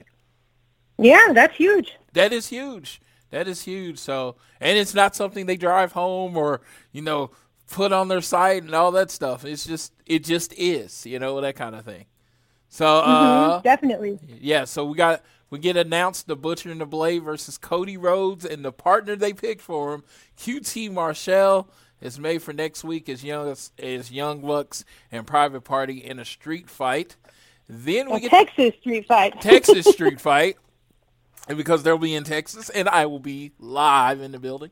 Um, then we get Pentagon against Christopher Daniels. Um, there were uh, this match actually was kind of slow, and if I would say if there was a low point of the show, I would say was this match. Not saying I have any problem. I'm actually a huge Pentagon fan. I'm actually a huge Christopher Daniel fan they don't look like like you know wrestling's a dance, and they look like they weren't on the same page today. Yeah, it, it, I don't know. It, it's I'm with you on that. Um, I didn't. I thought I liked the match. It was it was fine, but it was if I had to choose a low point, I thought the the whole show in general was just so good that it, uh, it's hard to say there was a low point. But if if we had to say one, I would say it was that match. I don't feel like Christopher Daniels, um, he's so good, and I felt like he was just off um, on Wednesday. Maybe, maybe he was just not. You know, who knows if there's something going on. Um, but it didn't seem like you were getting like true like Christopher Daniels in the match. But I mean, they still did a great match. It just, or you know, but it just wasn't. It definitely wasn't like the highlight of the show. Yeah, and that's what I'm like. It was there was something off about the energy of the match. It was supposed Yeah, to be yeah, this definitely. big. I wouldn't even say end of the feud, but the continuation of a feud from them attacking them, and it was just supposed to. I felt like it should have been more physical. You know what I mean? Yeah. And it, it was just like telling that story, and it just felt like it was just a match, and then. You know, he missed the uh, the springboard moonsault on the outside. Apparently, the ropes Yeah. were, that wasn't on him. Apparently, the ropes were like slip slick because a Oh, few other pe- few other people were having problems with the ropes, and you know he's done that move a thousand times. I've never I was to say, I didn't think it was on him because he's flawless for the most part. So Yeah, yeah, I don't think it like so. I'm not taking on Daniels. Like I said, sometimes chemistry is just off, and I would, me personally, I would probably have this match again next week. Yeah, I would like to see them given another chance because I really think it, that match has such potential. It just didn't work the way it could have this past Wednesday, but I'm with you. I'd love to see it again. Yeah, just just run the match back. Like, hey, let's try it again. Because I don't, you know, Christopher Daniels is, you know, one of the, you know, he's a great wrestler. So I just don't think that had any. It wasn't really him. It was just, you know. Yeah, something felt off for sure. So Then we get a vignette, Aaron, explaining the Butcher, the Blade, and the Bunny. And of course, they were paid by MJF. They showed that you would have to go to the Twitter to see MJF's response to Cody. But, uh, you know, in this case, the Butcher, Blade, and Bunny said, you know, they're basically tired of seeing Cody's face. And they're going to cut off the head of the snake, which Cody, in their terms, is the head of the snake because he's the biggest star. In the, he is the head face of AEW right now. All right, and then we get to the main event: Jon and Moxley versus Joey Janela. Early in the night, we had an interview where Joey Janela said, basically, Jon Moxley, tonight you're really gonna have to kill me. Jon Moxley comes up to him, looks at him, and said, "Kids." And it was just kind of funny. completely, It dis- was. it was completely dismissive of Jon uh, Joey Janela. I thought it was hilarious. Uh, they had a they had a solid match. Uh, Jon Moxley wins with the paradigm shift, but the big news from the match is Chris Jericho comes down the uh, the aisle uh, up top with uh, the inner circle, uh, a la how Moxley comes into the ring, and he just stares down Moxley as the show ends, which I thought was a perfect ending because they're kind of telling you this is going to be the major storyline going forward. They're both going to get smaller storylines, but this is going to be a major storyline going forward. So I had a thought about this, and you can tell me what you think. You know, Okay. Moxley's kind of been running through the young members of the roster, right? yes, What if, and maybe not straight five people, five on five, what if he takes Joey Janela and kind of Darby Allin under his wing to have his back against the inner circle? I think that would be excellent. I was, and again, you know me, I'm huge on factions. I just think it really adds so much to the show, and I think that would be a really good. To me, yeah, that I feel like I 100%. Both of them answered the challenge, and it and it held their own, and they're both very similar in their styles and their like you know way of how they are. So yeah, I think that would be awesome. Yeah, and you know they will get more TV time because they're on with Moxley, and then you'll have that little moment when he's coming down to the ring through the audience, and he'll have three people. So Yep. kind of throwback to I I love that idea. I think that would be great. I hope that that's something that happens, and obviously, them two are the perfect ones to do it because they both have wrestled him, and and yeah, I just I, that that it's a great pairing. It would make sense. Yes, and so this was another solid, let's see, really good episode of AEW. I had do have to mention that uh, the the recap I had didn't have this in there. There was another Dark Order vignette where Yes, yes. he where he actually goes out into the woods and joins the Dark Order. And they ask, well, why do you want to? Will you forsake your family and friends for the Dark Order? He said, yes. And he's like, why do you want to join the Dark Order? And he says, I just want friends. And then the creepers attacked him and beat him up. And it looks like this like, this character's uh, uh, journey into the Dark Order is now started. He's in the Dark Order. Maybe he'll come out as a creeper on a match or something like that. I just think from the day the Dark Order debuted to now, they made they just made it work. You know what I mean? Like, Yeah, eh, yeah, it- definitely. It, it was getting like really shit on when it debuted, and now you got jointhedarkorder.com. You got the Dark Order T-shirts. You know, everybody's hashtagging Join the Dark Order. I've seen twice this week where the show wasn't even on and it randomly was trending. Like funny. just somebody just said join the started join the Dark Order in the middle of the day. So it's just I think it's pretty cool. I actually dig. I've always wanted. It was like Evil Uno and Stu Grayson. I know how good of wrestlers they are. They killed some with some matches with the Young Bucks.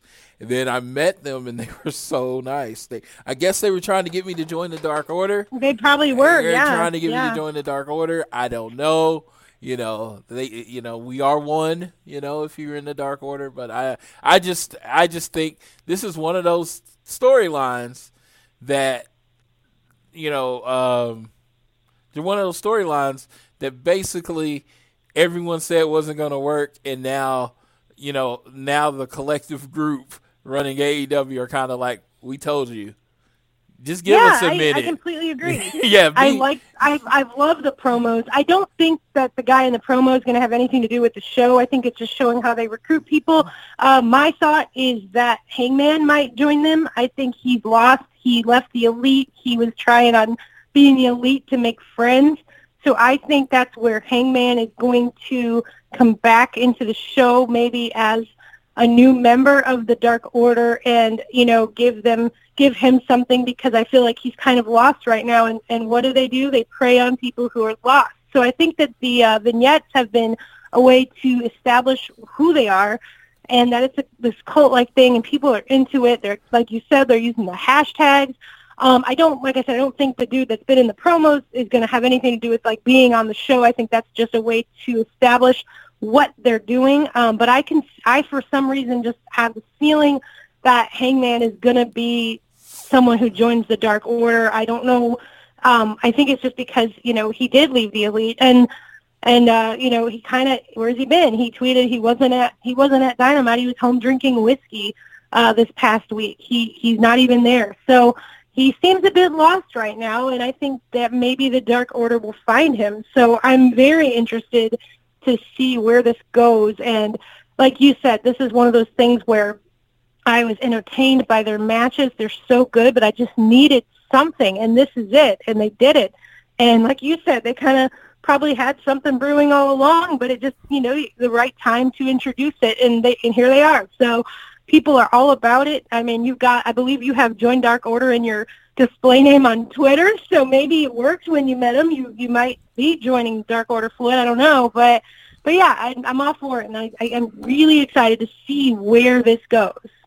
Yes, I am. Uh, yeah, I'm definitely, it, definitely looking. I think it serves as a lesson with all things, especially with AEW. I feel like they've earned a little trust in their storylines.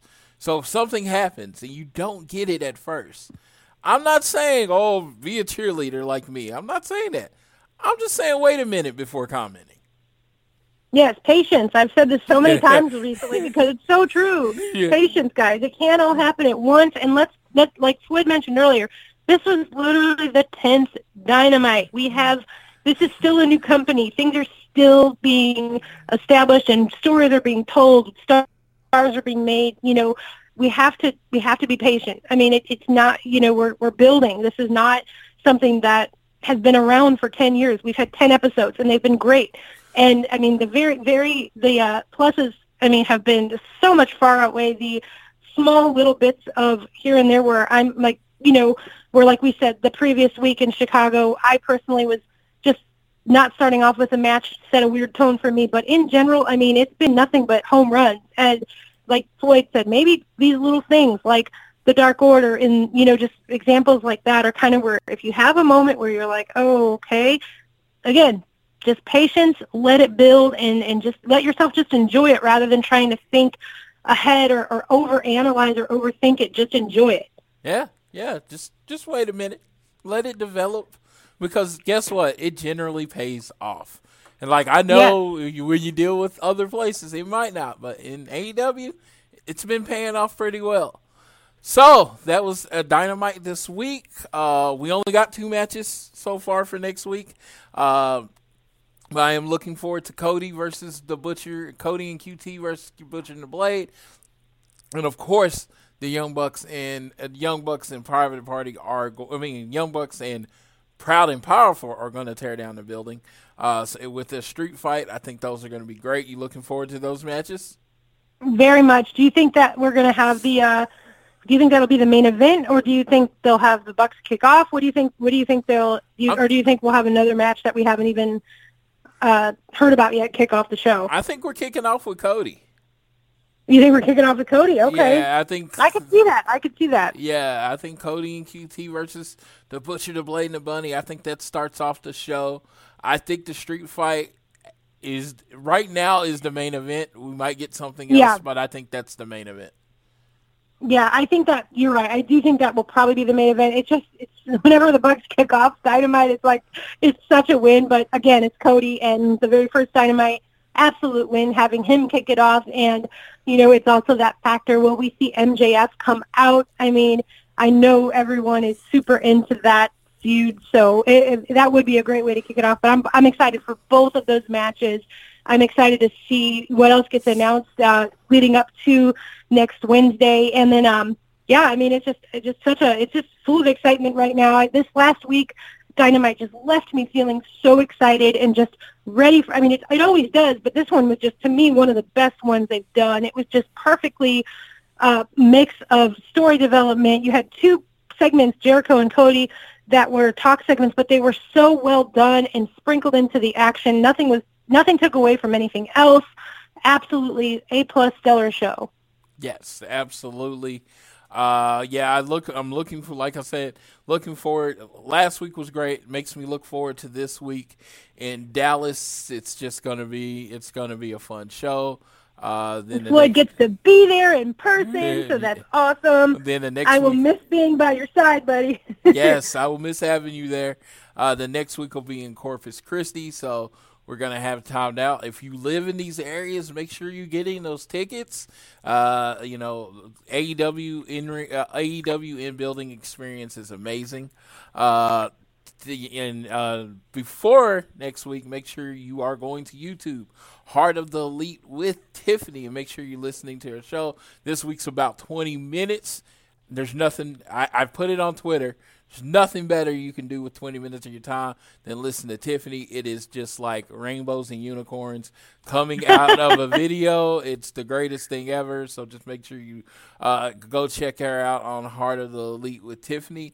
I will this week, I will be doing on Wednesday mornings, I will be doing a little 10 minute video just previewing uh, as an extension of this show, previewing what's going to happen on Dynamite. The reason being is we, when we do the show on Saturday, we never know what's going to be on the next week's show. yeah, might, that's, exactly. That's we the might- truth. we might have two matches, so we're just uh, just gonna do a little ten minute video on the Social Suplex YouTube page as to promote the Social Suplex YouTube page, and you know, see if you enjoy it. Go there. Uh, usually, I end the show telling you to be elite and stuff, but uh, actually. Today, as I said at the beginning of the show, we are going to have a special interview as a Rich Latta from One Nation Radio will be joining be uh, joining me to interview Teasy Scott, aka Mont. He is at Teasy Scott on all social media, but we're going to be talking to Mont Te- about how he got into doing wrestling themes, his wrestling fandom, his music fandom. Him and R- Rich, of course, being Rich, a lot of voice being the music guy, so Suplex has a lot of good music questions. So, Tiffany, thank you. It, it feels like forever since we've done this. I always, my spirits, my uh, my soul is just up on a higher note every time we talk about wrestling. I know, I agree, and I'm so glad to be back. I want to wish Amy well and send love to her daughter, and I'm so excited to be back more uh, every other week on the show, back on our normal schedule. Um, and I, yeah, I'm just I'm so glad to be back. Thank you, Floyd, for uh, for everything, and it's just it's so good to be back. I've missed being on here with you. All right, so the next thing you'll hear is you'll hear a clip from Cody, the song by uh it's a song by uh Mont Easy.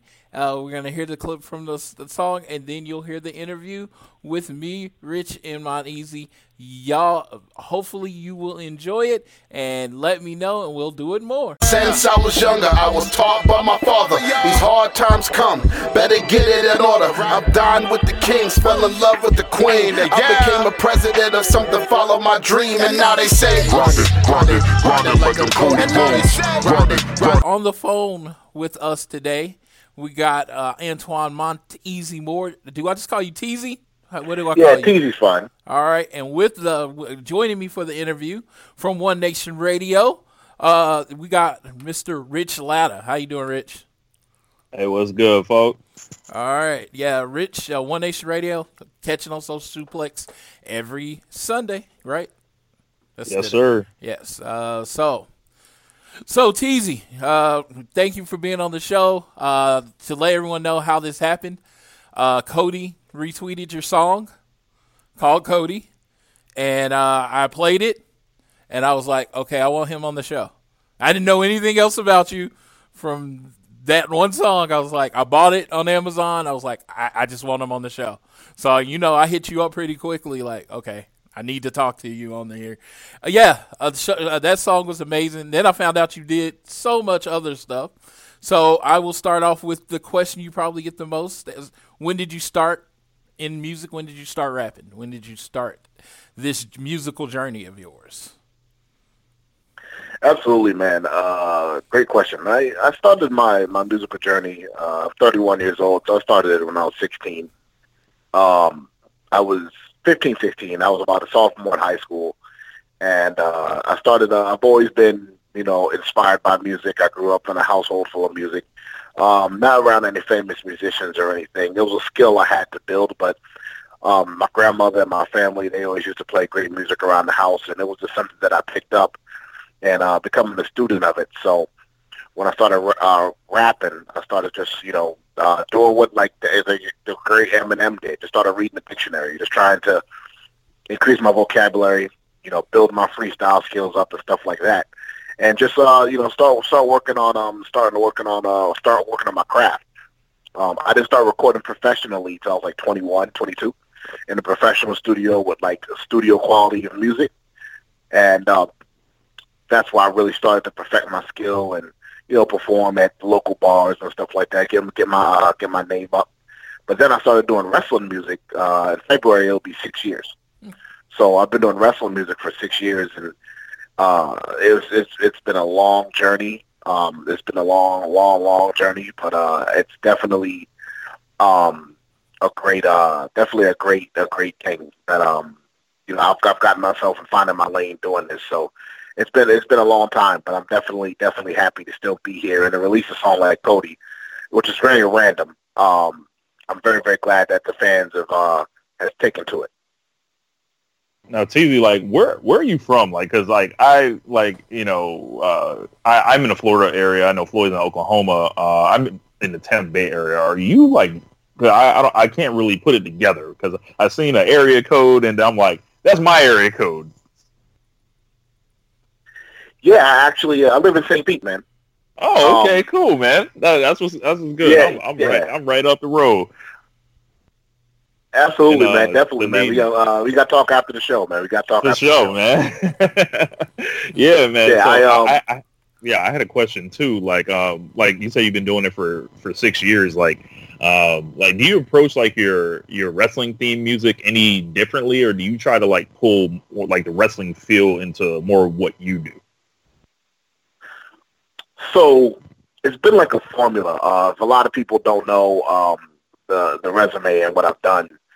Um, I did uh, I did Moose's theme music, not not the Moose Moose song, not that one, but when he turned uh, when he turned heel not too long ago, I did that music. I did the music when um him, Austin Aries, and Killer Kross were a. I did that music. I did um oh man, you name it. I've done I've done music for uh, almost everybody in Independence and uh Shane Strickland to I mean um you name it. I've done a lot of their people's music that uh that um you know on, on my resume. The thing is though, to answer your question directly, man, is uh, every time I look at it, I try to like when, like I'll use Cody for the exact example because that's how you guys heard of me. Hmm. I try to write things in storytelling fashion, and, and I try to I try to write it, and it being a hit record, but not it doesn't sound like wrestling. I try to make it not. I try to make it as any anyone can listen to it. You know, so Right. if you notice, I don't tr- I don't try to make it as like you know very genre where it could time out where you know I could like because when I do a theme song for someone that wants a theme song from me, I'll mention their signature moves and stuff like that. But a song like that that I'm putting out to the masses, I try to make it timeless so that there's nothing that I can that nothing that I write that'll get outdated or something like it, like when I wrote the Cody song, I was very careful in what I said so that it didn't. You can listen to it ten years from now and it still has the same effect. And there's nothing like, oh well, he doesn't do that anymore. You know what I'm saying? Like I just wrote about his dad, his brother, him being becoming a president of the company, him wanting him feeling held back, and I feel like we've all kind of held, felt held back, and I believe that is the that is the ascension of that record. So every time I write a record like that, it's always based on on a particular person and what they want before something that I put out myself. I always try to write it in in a notion that anybody can listen to it and it doesn't sound like a wrestling record, even though it it is a wrestling song. No doubt, man. Yeah, like I, I, I'm deep into uh, like the wrestle rap, uh, you know, kind of kind of bubble. And one of one of the things I like about the stuff that you've done is it's more kind of like autobiographical. I would say to the wrestler, it's not like there's a throwaway line on the song and then you know it's like a completely different title with the song being a wrestler. It's like I feel like people are like kind of trying to traffic in like the aesthetic, but I feel like your aesthetic is very authentic. Thank you, thank you. It, it is, um, you know, I, I came up with my own formula. Uh, six years ago, I dropped a um, a song called Roman Reigns that I just randomly just dropped, and that was the very start of my career doing this. Um, you know, I've uh, you know, people have come before me, people will come after me, but I've just tried to, and I've I've kind of been like kind of the under under the radar person. Even on my my resume, I've made music for every single promotion except WWE. My music is played for every promotion outside of except for them. But um, the thing about it is that you know it's it's. I feel like it is becoming a niche thing. I feel like some people, like you said, I do believe that some people just do it because it's kind of like they just try to. They'll, they'll they'll name a song called like SummerSlam '87, but it has nothing to do with Right. SummerSlam 1987. you know what I mean? And um, it, it, it can become kind of jaded because the uh, wrestling fans. One thing about it, man, I'm in wrestling and I'm in I'm in music, and it is the two most opinionated forms of of genres from grown men that you'll ever find. Like I was, I was talking to my man Isaiah Scott, uh, Swerve Scott. We do a podcast together called Swerve City Podcast, and um, we was talking on live on air, and and Swerve was like, and Swerve was like, man, he's like, how do you how do you survive because you're you're in such a, uh, a male dominated genre. I was like, well, you know, being involved in you know music and wrestling, I don't think you're going to find more strong opinions from grown men than in this or sports, sports, wrestling, and, and music. A grown man's going to think his opinion within like the first five seconds of when you ask him, and he's going to be honest. Right. So that's how I that's how I feel about you know that's how I feel about this. I feel like a lot of it is a lot. I feel like a lot of people are just trying to jump on it, but they don't really have the passion for it. They might be wrestling fans, but you know, us wrestling fans, we'll get rid of somebody in a minute if we don't think that they're authentic. And Lord knows we've seen people come and go. You know. Right. Right. Yeah, I went down the YouTube rabbit hole of your songs, and it was like the first thing I noticed. It was the reason I was like really uh, brought me to it is because it was about the wrestler. Uh, you know how much music I'll see a name on it or someone's name on it, and they'll they'll name it after a wrestler, and I'm like, I have no idea. This is not about that wrestler, and your stuff is just about the person that you're uh, rapping about. Uh, what I was gonna get to on this is in AEW, which is you know the shirts this show's all elite. Um, you've you know you did that Cody song, so you told me that Sammy G, that's your song, right? His theme song is yours. Yes, I made that theme song, and I also uh, uh, breaking news for people that don't know. Uh, Big Swole when she uh, when she debuts, me and her did the song together. So that's two songs. Oh, that is No awesome. doubt, man. Yeah, yeah. I, I actually DM'd Sammy Guevara personally, like the the night after uh, the debut on TNT. My jaw dropped when I heard his music, and uh, I, I I love like the bass, like the uh, like the whole beat and the, the way you like flowed on it. Like I DM'd him just to ask for the artist, and he pointed me uh, in your direction. So that, that's kind of how uh, you know I, I got it like uh, you know uh, onto you.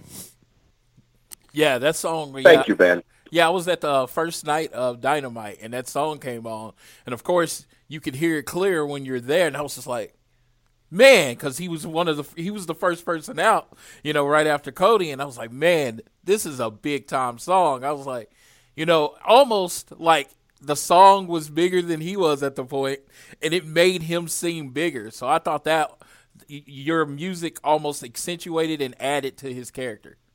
So I just just something I thought when I first heard it. It was like somebody said right next to the guy that was next to me. I was like, man, okay, this song makes him seem more big time. Which you know, Sammy G's a great wrestler, but it, I, I did think that about your music. Um, is there anyone that you know that, of course, that you haven't done?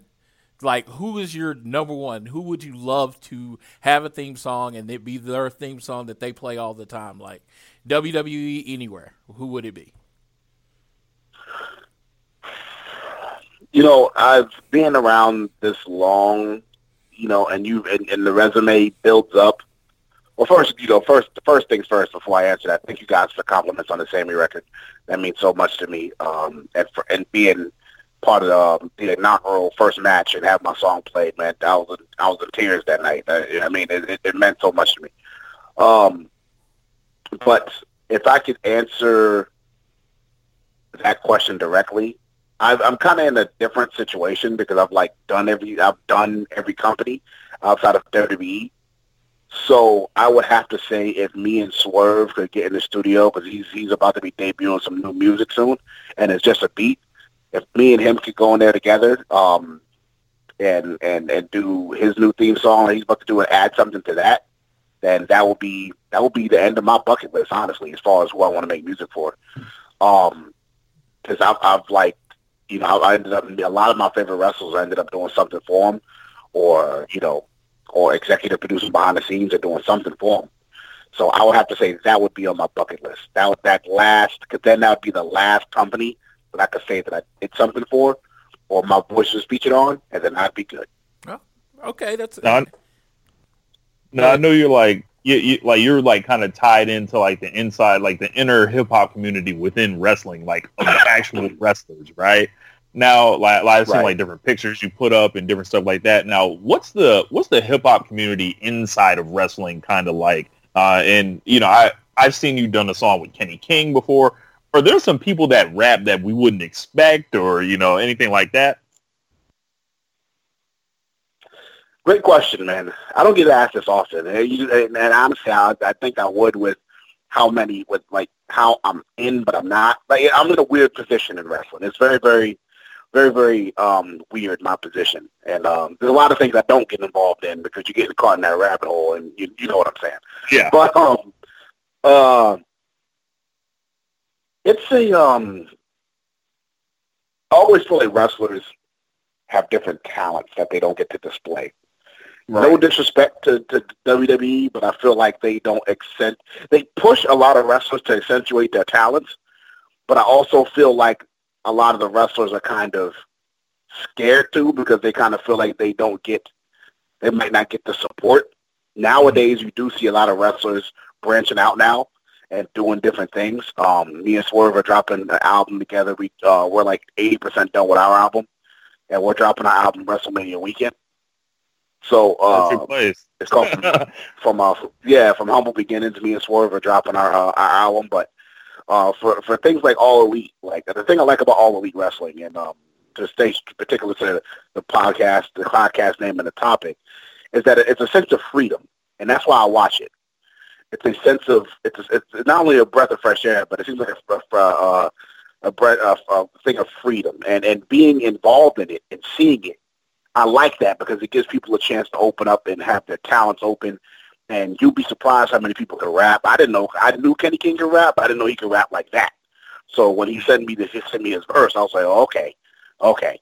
So um, you know, we did that, and and uh, I got Swerve in the studio, and there's other people that can that can you know do things, do little things. Uh, Lio, obviously Lio, uh, Lio Rush, and a lot of guys who are now starting to do music. And uh, we actually are going to get in the studio with Lio in a couple weeks. But being able to to to do things like that and see the growth of of, of people um, in this industry is still not a tapped in industry. If you have me, who's been around six years, you have a Meccaran, you have a Josiah Williams, you have a crew crew of people who has, you know, it, it hasn't really been tapped in.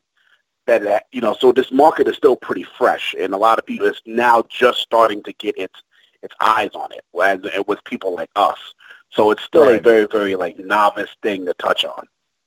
like it's crazy like there's not more uh rap themes in wrestling i would say you know a lot of that comes down to demographics and, and all that but if you look at like the music of the youth and you know what really moves the culture like you know just anywhere like in streaming rap's the most popular genre like like throwing some 808s on the songs in the arenas would, would fill them up just fine don't you think like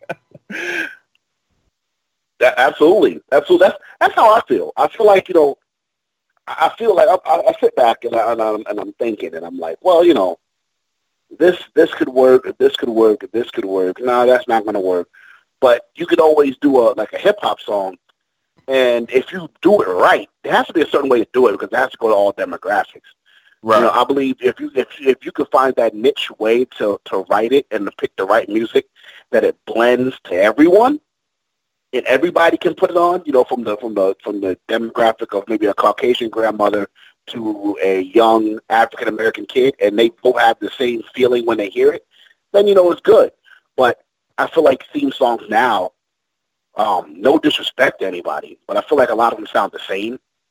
Um, you know, uh, it's a lot of just hard, hard riff guitar, you know, a sound Yep. effect, and it just and it just loops like it loops, it loops, it loops. Um, not saying hip hop doesn't have its, its its flaws either. I try to make every song different, but it just now everything sounds generic. It just sounds like I always call these wrestling things now. It sounds like it sounds like menu music for a video game. Like it, it sounds like it, it sounds like the menu music for a video game. Like if you're just playing one of these video games and it's just like an instrumental, that's what it sounds like. It doesn't have a it doesn't have that feeling to it anymore. Like back in the days when Jim Johnston and the Jimmy Hart would do it, it would it would have this feeling. And even if they did rap, it would like yo, you'd be like, yo, Jim Johnston produced this. What does he know about DX or, right or Run DMC or you know what I'm saying? But it was fire, and he had so many great talents. Now you hear the rap songs now, and it's just like eh. it sounds very poppy, and it doesn't have that that bang, that that that that hit, right that um. and, and, and that's that's the one that thing I is noticed about yours. Like it, it, it hits you from the bottom, and you know that's that's that's yeah. we on the same page, Thank you, thank you, man. I appreciate that. no doubt. So uh, I did have who, and you, you, and I'm not trying to get you to call anyone out, but you thinking main roster or whatever. Who do you think is in desperate need of new music? Oh man, sir, I'll, I'll keep that a thousand, man. You know, this is politics can't get to me, brother. um, uh, let's see, let's see. Where does this list begin? Um, thank God Dean Ambrose left WWE to AEW because that music he had in WWE was terrible. That music was horrible. That, whole, that car revving and stuff, like, oh my God. Um, I never liked Seth Rollins' music, never did. Um, I was like, yo, there, there it is. There goes that menu music, WCW versus the World, 1995 music. Yes, Um, uh, on PlayStation One. Um, who else? Who else? Uh, surprisingly, Ricochet's music is not bad. It's very poppy, but eh, it gets, it gets kind of annoying.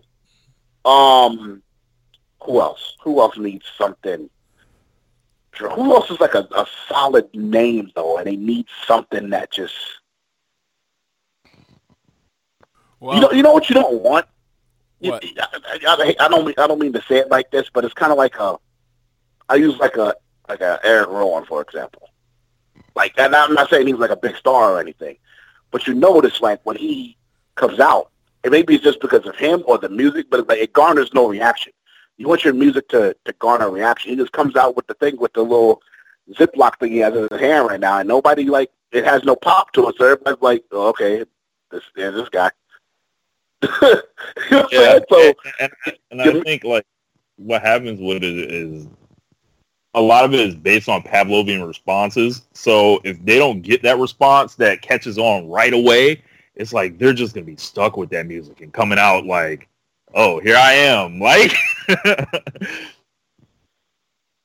Absolutely, and and that's the worst thing you want to feel. Like you don't want to feel like your you know your music, you know, you just don't want to feel stuck. You know, you don't want to feel you don't want to feel like your music is just kind of you're, you're kind of just there. You know what I mean? And you want to be able to have something that that pops to the people. You know, like like still to this day, Brock Lesnar's music. When you hear that, it's- you know what time it is. Like you know what's Right. coming, and that's what that's what it needs. The music, uh, the music always used to be a direct reflection of the person. When you hear Bret Hart's uh, dan, dan, dan music, when you heard that, when you heard Stone Cold, The Rock, it adds so much to the character of Batista or Triple H. You know, nowadays I, it doesn't. The music doesn't really reflect the people anymore. It doesn't. A few people it does, like a, maybe a Kevin Owens, like a Bray Wyatt now. Um, you know, even Chris Jericho with the Fozzy music, like even even that, uh, it it, it, it signifies to him, so it sounds good. You know, it sounds it sounds good to who that person is. Um, uh, Private Party has some dope music. Private Party has some dope music. Um, yeah. uh, uh, who else? Who else? Um, shout out to my boys LAX. Uh, Bodega Bamz made their theme song. I don't necessarily think that's a theme song because it doesn't really garner a reaction, but they're so loyal to Bamz and, and that Puerto Rican fan base that it kind of makes sense. but it gonna go. goes that edge like, but but um but it uh but it matches who they are. You know, it doesn't really. It's not really um reaction music like to garner a reaction. It kind of just like a rap song that plays, but Mhm. it's good for what that street image that they're they're going for. So No doubt. Yeah, man. I I I, I think uh, you couldn't go wrong with asking for music for Cesaro, like, like always. um, oh yeah, he else? could. he Uh, never got him right. Yeah, never I've- got him right. I've been begging for Roman to have a new theme since he left the Shield. It's just Roman, yeah, Yes. I think that's one of the biggest ones, and I think they're so they're they're so attached to that Shield like aesthetic for him that they'd never do it. But I think Roman with with something like you know what, what you did for Sammy Guevara would be like just with a little bit like more energy for Roman would be yeah, incredible. yeah. I think yeah. I was say I think I- I've been saying he needed to get his fixed, and I like I heard the song Roman Reigns. I guess that was like your first one, and I was like, oh my god, they could, man. I was like, this could be it, just because he is his theme is just so like old. It's just old. It's stale. His whole his whole act is stale, but his theme music needs to change like yesterday. I was listening last night. and I was Yeah. like- like earlier, I was like, they need to fix it. but Yeah, yeah, yeah, man. I, yeah, that I, I don't know. You know, I, I pushed very hard for them to use it. It, it wasn't something else in their plans, and um, I feel like even if it's not mine, if they just tweak it or do something because it's synonymous with the group, and you kind of don't want. You never wanted what you never wanted was someone to use the same music that they when they were in a stable. You know what I mean? That same exact music when they were in a stable because it's not going to change anything you know, and it, it looks the same. His gear hasn't changed much. You know what I'm saying? So it's just been a lot of the same. So uh, I totally understand what you're saying. all right, yeah. Um, let's see. I, I like I've had like I wrote down a whole bunch of questions. You got anything, Rich? While I'm trying to think? Yeah, um, like I, what what was it like? Like like you're saying you're from the uh, you, you live in St. Pete, and you know just doing more research on you, You've done like you like when he's saying that he has a resume, right? He's not lying. Like I like you you've done a theme for Tampa Bay Pro Wrestling, which is a, a promotion I attend quite frequently. What's up to Dax to Axe? And um, you know, all the folks out there and Troy Hollywood and all those guys and you know, um, just from top to bottom, like I, I think what you do is like is really like dope because I I do a lot of that stuff myself. Like you know, I rap, I make beats, different stuff like that. And I, I just want to tell you, it's like a real recognized real moment right now for me. Thank you, bro. Um, to start to my man Troy Hollywood. Um, I I got to say one thing. I am um working on the podcast. my uh my, my it's still going to be a visual podcast called uh, Teasy's Table. And he's he is on the uh he is on the panel with uh with Snoop Strikes. Oh, And, what up, uh, Snoop? we're talking. We're, we're talking all things music, and I, I definitely got to holler at you because I want to get you and definitely get you involved in something. Um, but uh, you know, just um, being able to you know make music for these promotions, and you know being being involved in that, man, I definitely appreciate that. You know, because I feel like I feel like it, it almost becomes a thing where people just try to do it to do it, like we said earlier, and it doesn't it doesn't have that feel. You know, us as grown men and as, as wrestling fans, wrestling fans, where we have some of the best senses when we know it's not meant for someone. It's like, nah, bro, this, this wrestling thing ain't meant for you. Right. Or being involved in wrestling isn't meant for you. We can sense it in a matter of seconds. You know what I mean?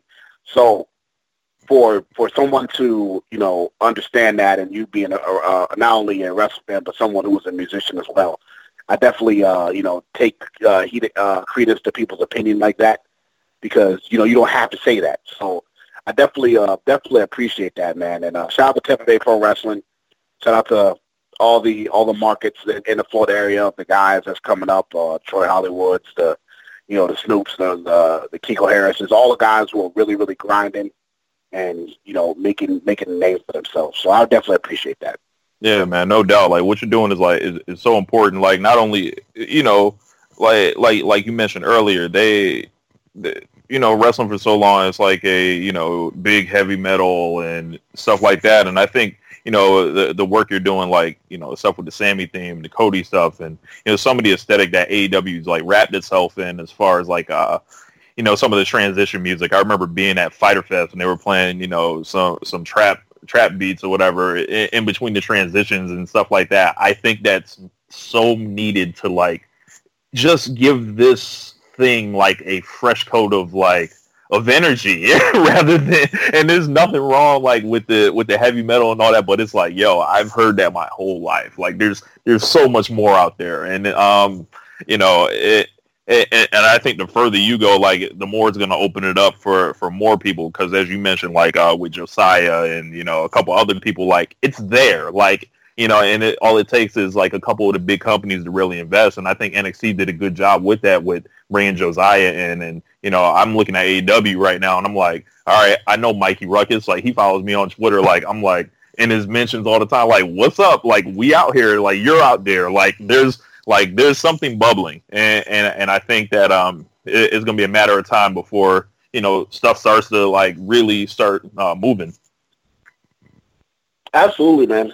Um, you know, shout out to Josiah, shout out to uh, shout out to Mikey. Um, me and Mikey have actually uh gotten got to know each other and, and done good business actually for the Sammy. So he looked out for me in many ways, and and um, shout out to him. And and and you know, I think this is what I think. I think that with WWE tapping into that market and being smart enough to, with with Josiah, you know, going viral and and uh, remixing people's themes and finding his lane, finding his, finding his, um, finding his his spot in wrestling and in hip hop and wrestling, and uh, you know, a person like myself who's made it this far in just original music, which is you know, it's a lot harder. But the thing Yeah. about it is, man, once you once you once you once you once you have it and you get there, it's uh it's it's a beautiful thing, man. I think AEW with either as Mikey or myself, like I get tweets all the time, and I'm putting this on your guys' wonderful podcast.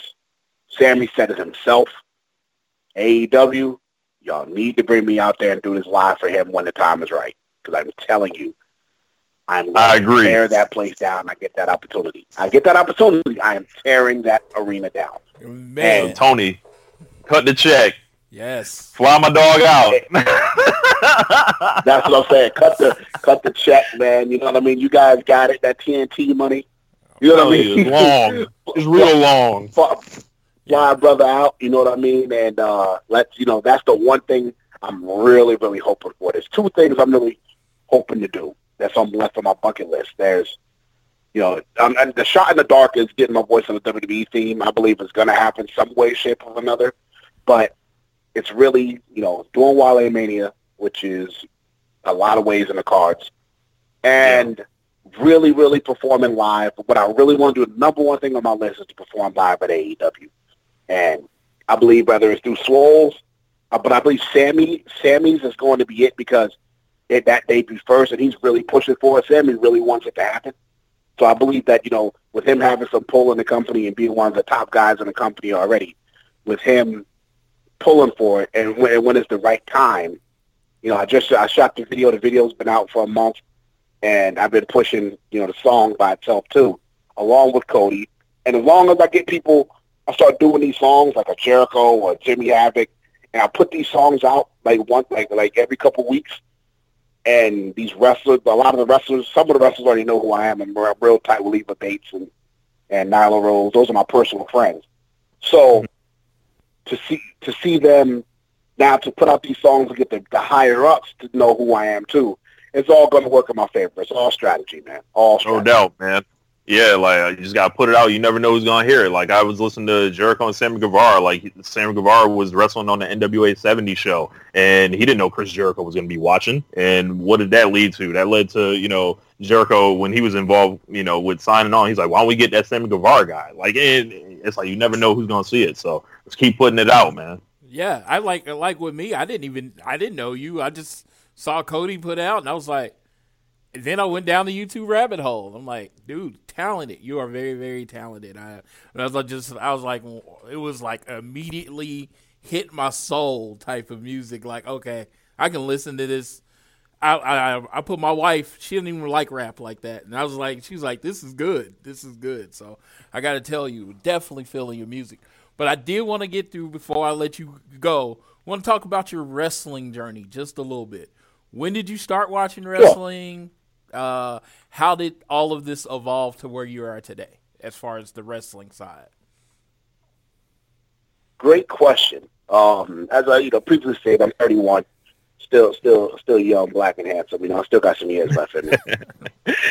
uh, so it started in um, 1992. I was five, and um, my first pay-per-view I remember watching was WrestleMania 8.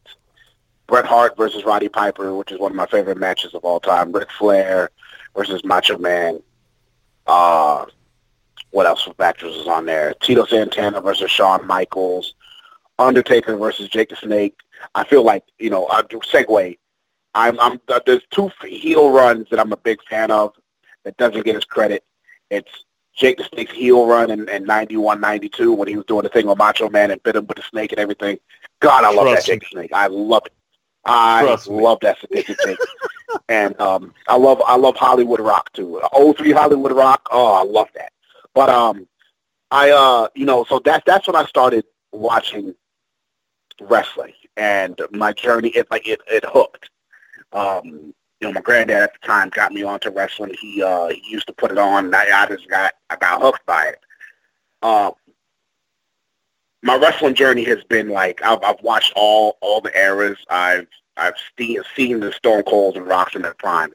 I've seen the you know the Batista and Cena era. I've seen the you know the now era of the Daniel Bryan's and the Roman Reigns, and I've seen these generations change. I remember flicking back and forth in the '90s between Goldberg and Austin on WCW. Like I remember them days flicking channels. It still like messes with me now. The fact that when wrestling's on Wednesdays, I still get to flick channels again. It means it. Oh, it does something to my soul because I just never. I'm not used to that anymore. I have to get conditioned to flicking channels back and forth again. Even though I'm, I'm more watching the All Elite side, unless my bro Swerve is on NXT, then I'll switch and watch the match. But outside of that, I'm really sick in the AEW because I like what they're doing. Um, so my journey has been has been that man. Uh, Bret Hart uh, is my goat. That's my favorite. Um, do I feel like uh, he's my favorite? Do I think he's overall goat? No, but is he my he's is he my goat for my for my favorite taste? Yes. Uh, I believe my personal opinion is Ric Flair, but um, the uh, Bret Hart is my favorite wrestler of all time. So I grew up on Bret Hart. I had the shades, I had the pajamas, I had all the wrestling figures, had everything growing up. Had a Titantron in the late '90s. You know, and, and, and now I always knew that I wanted to be a part of it. I just knew I didn't have the physical gifts to be a part of it. So, um, you know, that's when I got into the music thing and tried to get involved. Now I'm doing commentary for some indie promotions, um, doing some commentary for NGW in Tennessee, uh, GCW here in, uh, in the Tampa Bay area. I do uh, spot commentary sometimes to uh, build my skills up. I'm having so much fun doing that because it gives me something to do outside of just making themes for people. Believe it or not, and, and, and I thank you guys for the compliments uh, on you believing that I'm talented. But you know, you do the same thing over and over again, it kind of gets redundant. You know, and um, you kind of have to have new challenges. I, I believe in like the Jericho mindset where you constantly have to reinvent yourself. And the one Right. thing I can give Jericho a big shout out on is that he he'll he'll reinvent something before it gets stale. Like like he he is spot on the money with that on being able to like whether it's the list or the Le Champion thing now. By the time Le Champion gets tired in probably six months to a year, he'll already have something else. Uh, amazing.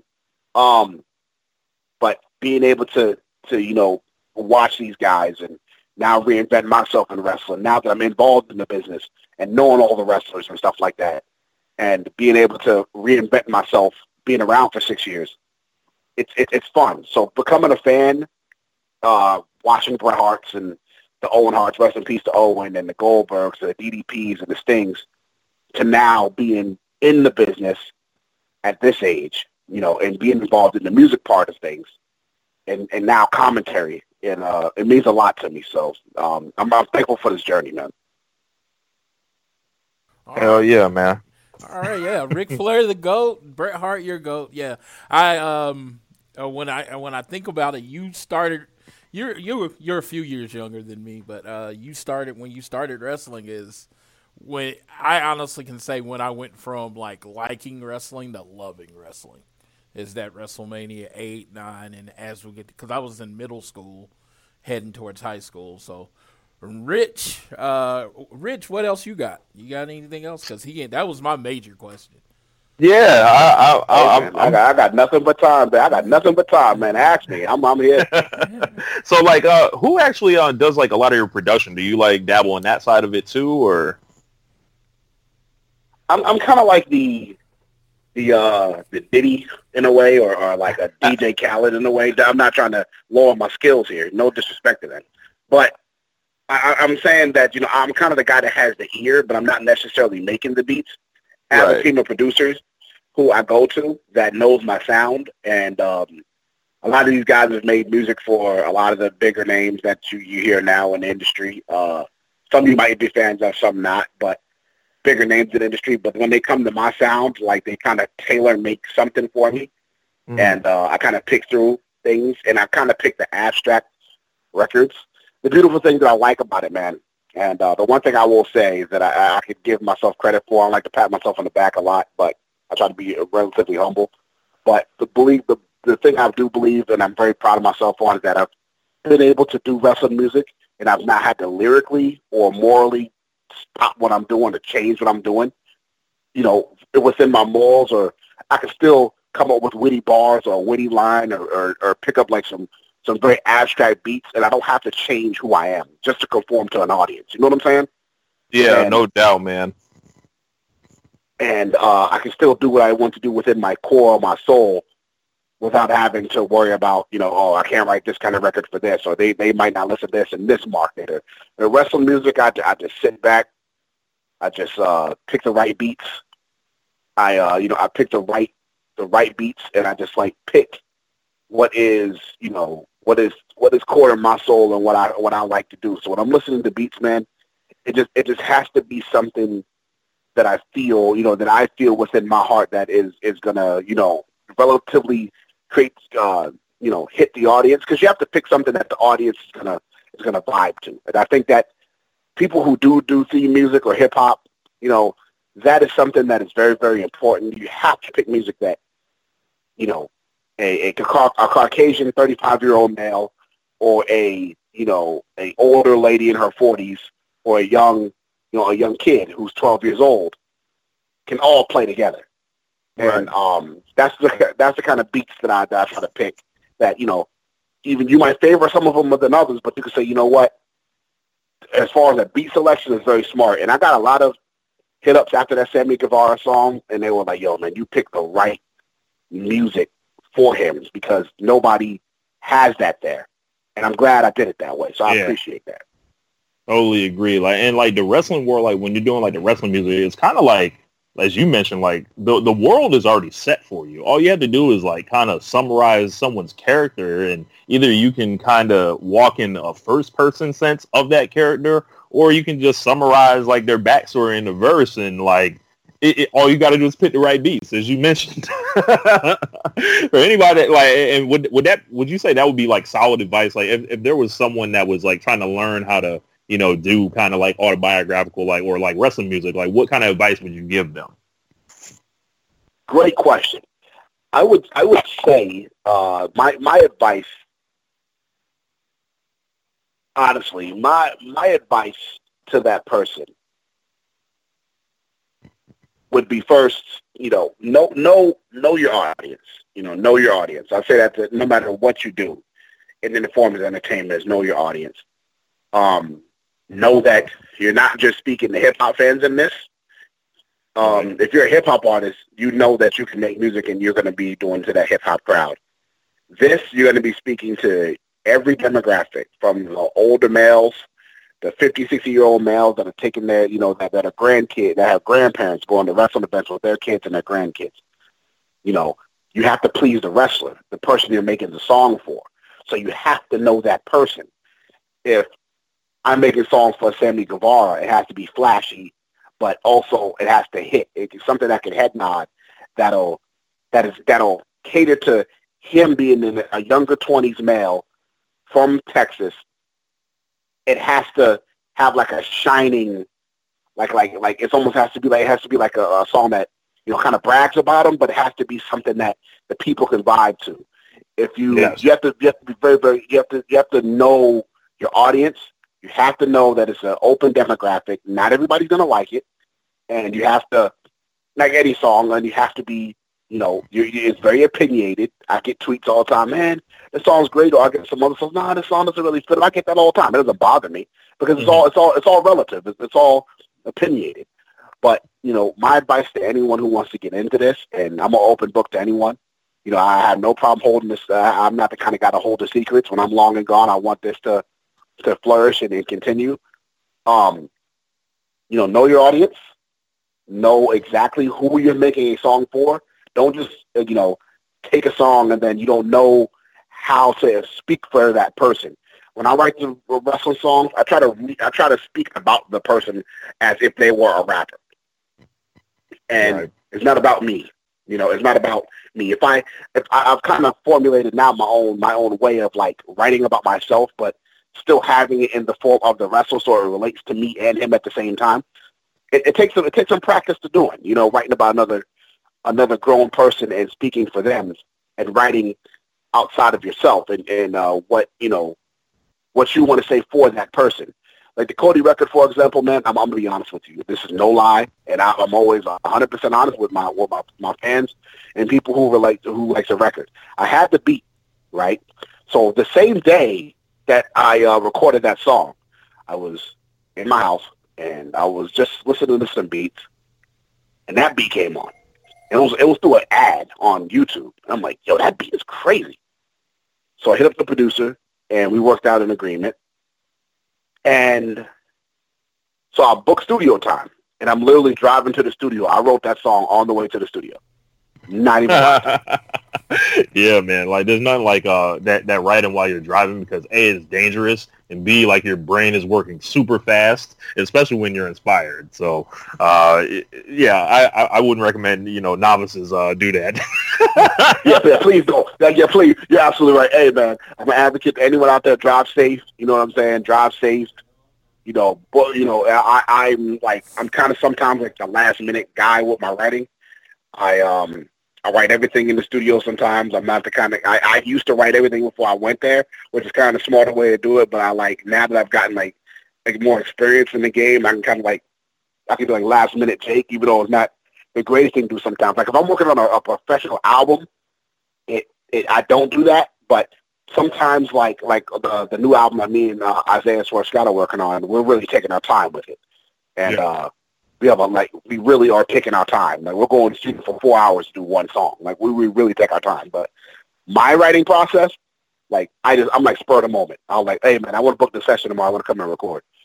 And I'll go to the studio and I'll have like like the Jericho song I just finished. Like I just did it. I'm probably gonna record it in the next couple of days. Like that'll probably be out right after Swole song is out. I'll, I'll drop the, the the Judas Effect song, and I'm just gonna put it out there and just you know just keep feed the content. There's power in content. Last thing I'll say directly to answer that question, guys, if you're gonna get into wrestling music, content is key. Content is key. Um, put out your wrestling music. Put it out there. Uh, tag the wrestlers. Come up with creative ways. If you see someone else has done a Cody song, for example, like myself. If you if you're a rapper, find another way to do it. And there's still many other ways you can rap about Cody Rhodes and do it your way. I'm not saying I'm the only person that could do it. No, if you're an artist and you want to do a Cody song, find a different kind of beat or something that is different from mine. You know, make it more rock rap oriented, like a like a like a Run DMC would do or something like that. You know, make it make it your own if you do it that way. And just, you know, and, and even if we talk about the same thing, just say it in a different way. So, um, you know, I mean, it's all possible, man. There's just a certain formula, I believe, if you're doing wrestling music on how to do it. And, uh, you know, uh, look out for that Judas uh, Effect record coming soon, too. I'm definitely dropping that soon for, for Jericho. Can't wait for that. Can't wait for that. I was gonna say definitely tag Social Suplex or All Things Elite on it. We'll get it out there. We'll get everybody to listen to it if we can. Oh, you already know, man. I, I look, I look at everyone as like networking, man. Let's all network, and uh, you know, let's um continue to build a, a friendship, a relationship, man, and let's let's let's work, man. Let's um let's get this music out to the masses. Anything that I can do, uh, when I'm on the um, I'm recording uh Monday. I'm on the uh, Swerve City podcast. We have the Lucha House Party on the podcast, and uh, I'm gonna definitely shout you guys out. Uh, I'm gonna get all your info after this, and I'm on the next podcast that went live. I'm definitely gonna uh, get you guys the social medias and, and and shout out you guys and yeah, and I, I say man. I say all I say all elite on that podcast. Ain't nothing nothing they do to me. I'm not signed, so I'll say it on that. and uh, and uh, for sure, I'll definitely um shout you guys out and, and show you guys love for for everything you guys are doing. I, I did my research as well, saw what you guys are doing, and you know you guys jumped on it early and doing this early, jumping on it early is the best thing because, you know, you can build relationships early. That's why I want to be the first to make these songs for these people and push it out there. So it's like, okay, Teasy did it. Now it's like, okay, we're going to see if we could do it better than what he did. So, you know, set the bar, and then if somebody does it better, tip your cap to them. They made it, and salute them, and, and, and keep it moving. But this, you guys keep pushing with your podcast just because everybody thinks that's something that they want to do. If you guys have a passion for this podcast and broadcasting, you guys continue to do that. I fully support everything you guys got going on. I'll be retweeting. I'll be showing love to you guys and what you guys going on and uh, guys got going on. And um, you know, keep pushing, keep pushing, and uh, don't don't don't stop don't stop recording, man. Just keep keep learning and, and, and keep putting out that content. It's power and content. Now I'm gonna have to get this man on the song. yeah, for sure, man. Yeah, well, um, uh, I'm, I'm going to be in Tampa for WrestleMania weekend, of course, with Rich and So Suplex Q. So hopefully we can uh, meet up, and I can uh, get to meet you, and you know, you know, uh, just uh, kick it for a little bit. You know what I mean? Hey man, let's um, you know, I'll, I'll get in touch with you guys. Let's all meet up for lunch or something. Let's all uh, during WrestleMania weekend. Let's uh, let's meet up for lunch and uh, you know, uh, trade trade ideas, uh, network, and see what we could do to um, accentuate all our talents. I believe there's power in networking. I don't care how big, small, whatever you are. There's always someone can always have added value to what to what you, all can provide. We all can put our connections together, and you know, let's build. Just not let's let not have this be a one-time interview thing. You know, we got each other social medias. I'll, I'll make sure we all exchange numbers, and uh, let's uh, continue to build something that is, you know, let's build something that is uh, that we can build an empire on and and uh, make this happen. And um, and uh, you know see where we see where we could take this. And uh, I'm definitely looking forward to it outside of just this interview for sure. You guys are great guys. Absolutely, and I will definitely thank you for your time, Rich. I'm gonna throw you. Do you got one last like good question to ask before we let him go for the day? No, I don't. I, I think I think we we've covered it. Uh, pre- all pretty pretty much. Um, Yeah, I I, I just appreciate you uh jumping on here. Uh, I would uh, thanks for having me on, Floyd, and um, uh, we'll, we'll definitely like you know we have uh have to do this again or, or work together in some capacity. Like, cause yeah, for sure, man. Well, I definitely thank you for being on, Rich. You are the music man of Social Suplex, so I was like, I knew I had to. Like as soon as as soon as TZ agreed to do it, I was like, I gotta have Rich on this interview with me. I was like, I was like, he's gonna know the right questions to ask. So, I, I, I yeah. So I thank you and uh, TZ, man. Thank you for your time. I know it's early Saturday morning, and you did uh you did me a solid being on the show. We definitely appreciate you. Do you got anything you want to plug? I know about we you said about Swerve City podcast that drops on Monday. Actually, yeah, drop some. So what we do, man, on uh, quickly Swerve City Podcast, Twitter.com backslash Swerve City uh, Pod, uh, Instagram the Swerve City Podcast official. It's me, Big Swole, and uh, Swerve. We uh, we do a podcast every other week. Um, the the beautiful thing about it is that you know we're just a podcast of we're just our own we're on our own niche over there, man. You know, we're not involved in any of the politics and stuff like that. We all do our thing respectively. We're all a big family. And, uh, you know, make sure you guys, uh, every other week we drop those episodes, sometimes Monday or Tuesday, but they drop every other, every other Monday. So if we do this episode this Monday, it'll drop the following Monday. Subscribe to our Patreon, uh, Swerve City Podcast. Uh, me and Swerve are dropping our uh, first debut album as a group from Humble Beginnings um, April 4th, uh, NXT is could probably it'll probably it'll be that Saturday night, the night before WrestleMania. Hopefully, uh, it might be a Hall of Fame night, depending on what WWE does. Excuse me, it's going to be that night. So, um, you know, be on the lookout for that.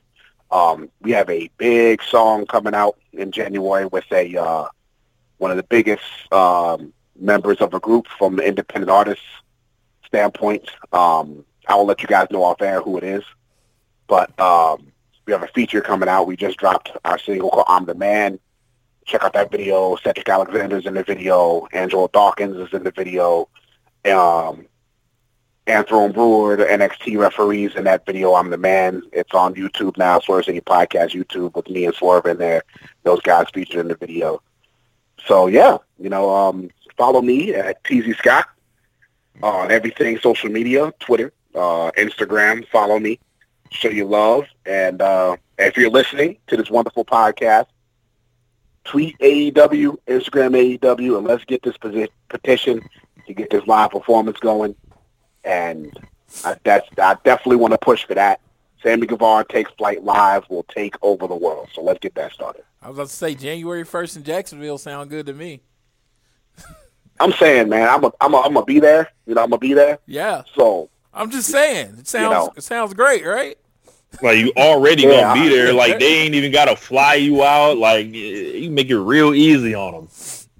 I'm saying, like Cody, what's up, man? You know what I mean? Like, hey, you know, like, you holla at me. I'll do both songs. You know what I mean? Give me, give me, give me a, Easy. give me a, hey, and, and, by, and by that time, I'll have Jericho out. So let me get, let me get something. You know what I'm saying? Let me get, let me put me in the corner and let me do my thing. You know what I mean? Give me an AEW shirt and let me rock. You know what I'm saying? So, you know, I, that that's definitely it, man. I definitely appreciate you guys' time. All right. Well, I definitely thank you, thank you and Rich. Y'all have all the information. Make sure you go to their social medias and follow. Uh, Rich is on the social suplex at Rich Latta and at One Nation Radio. Correct? At Rich Ladder 32. At Rich Latta thirty two. Sorry about the number. But yeah, you got all the information, of course, and follow us at, at AT Elite Pod on Twitter, and we'll get that out there. But uh, just remember, I, I I thank everyone for all. Music brings us all together. Love love everything that you do, TZ. Love Rich, all the things you do for our show. Just- uh, shows are just amazing. But uh, just remember, you know, no matter if it's homework or school, always do your best to be elite. Sammy Guevara. This is my moment to shine. This is my time of flight. I've been grinding forever just for this very night. I've been pushing for many moments like this. This time is undervalued and no one ever could miss. This is my chance, moment of bliss. My feelings so enchanted. Many could understand it. These skills out of the planet.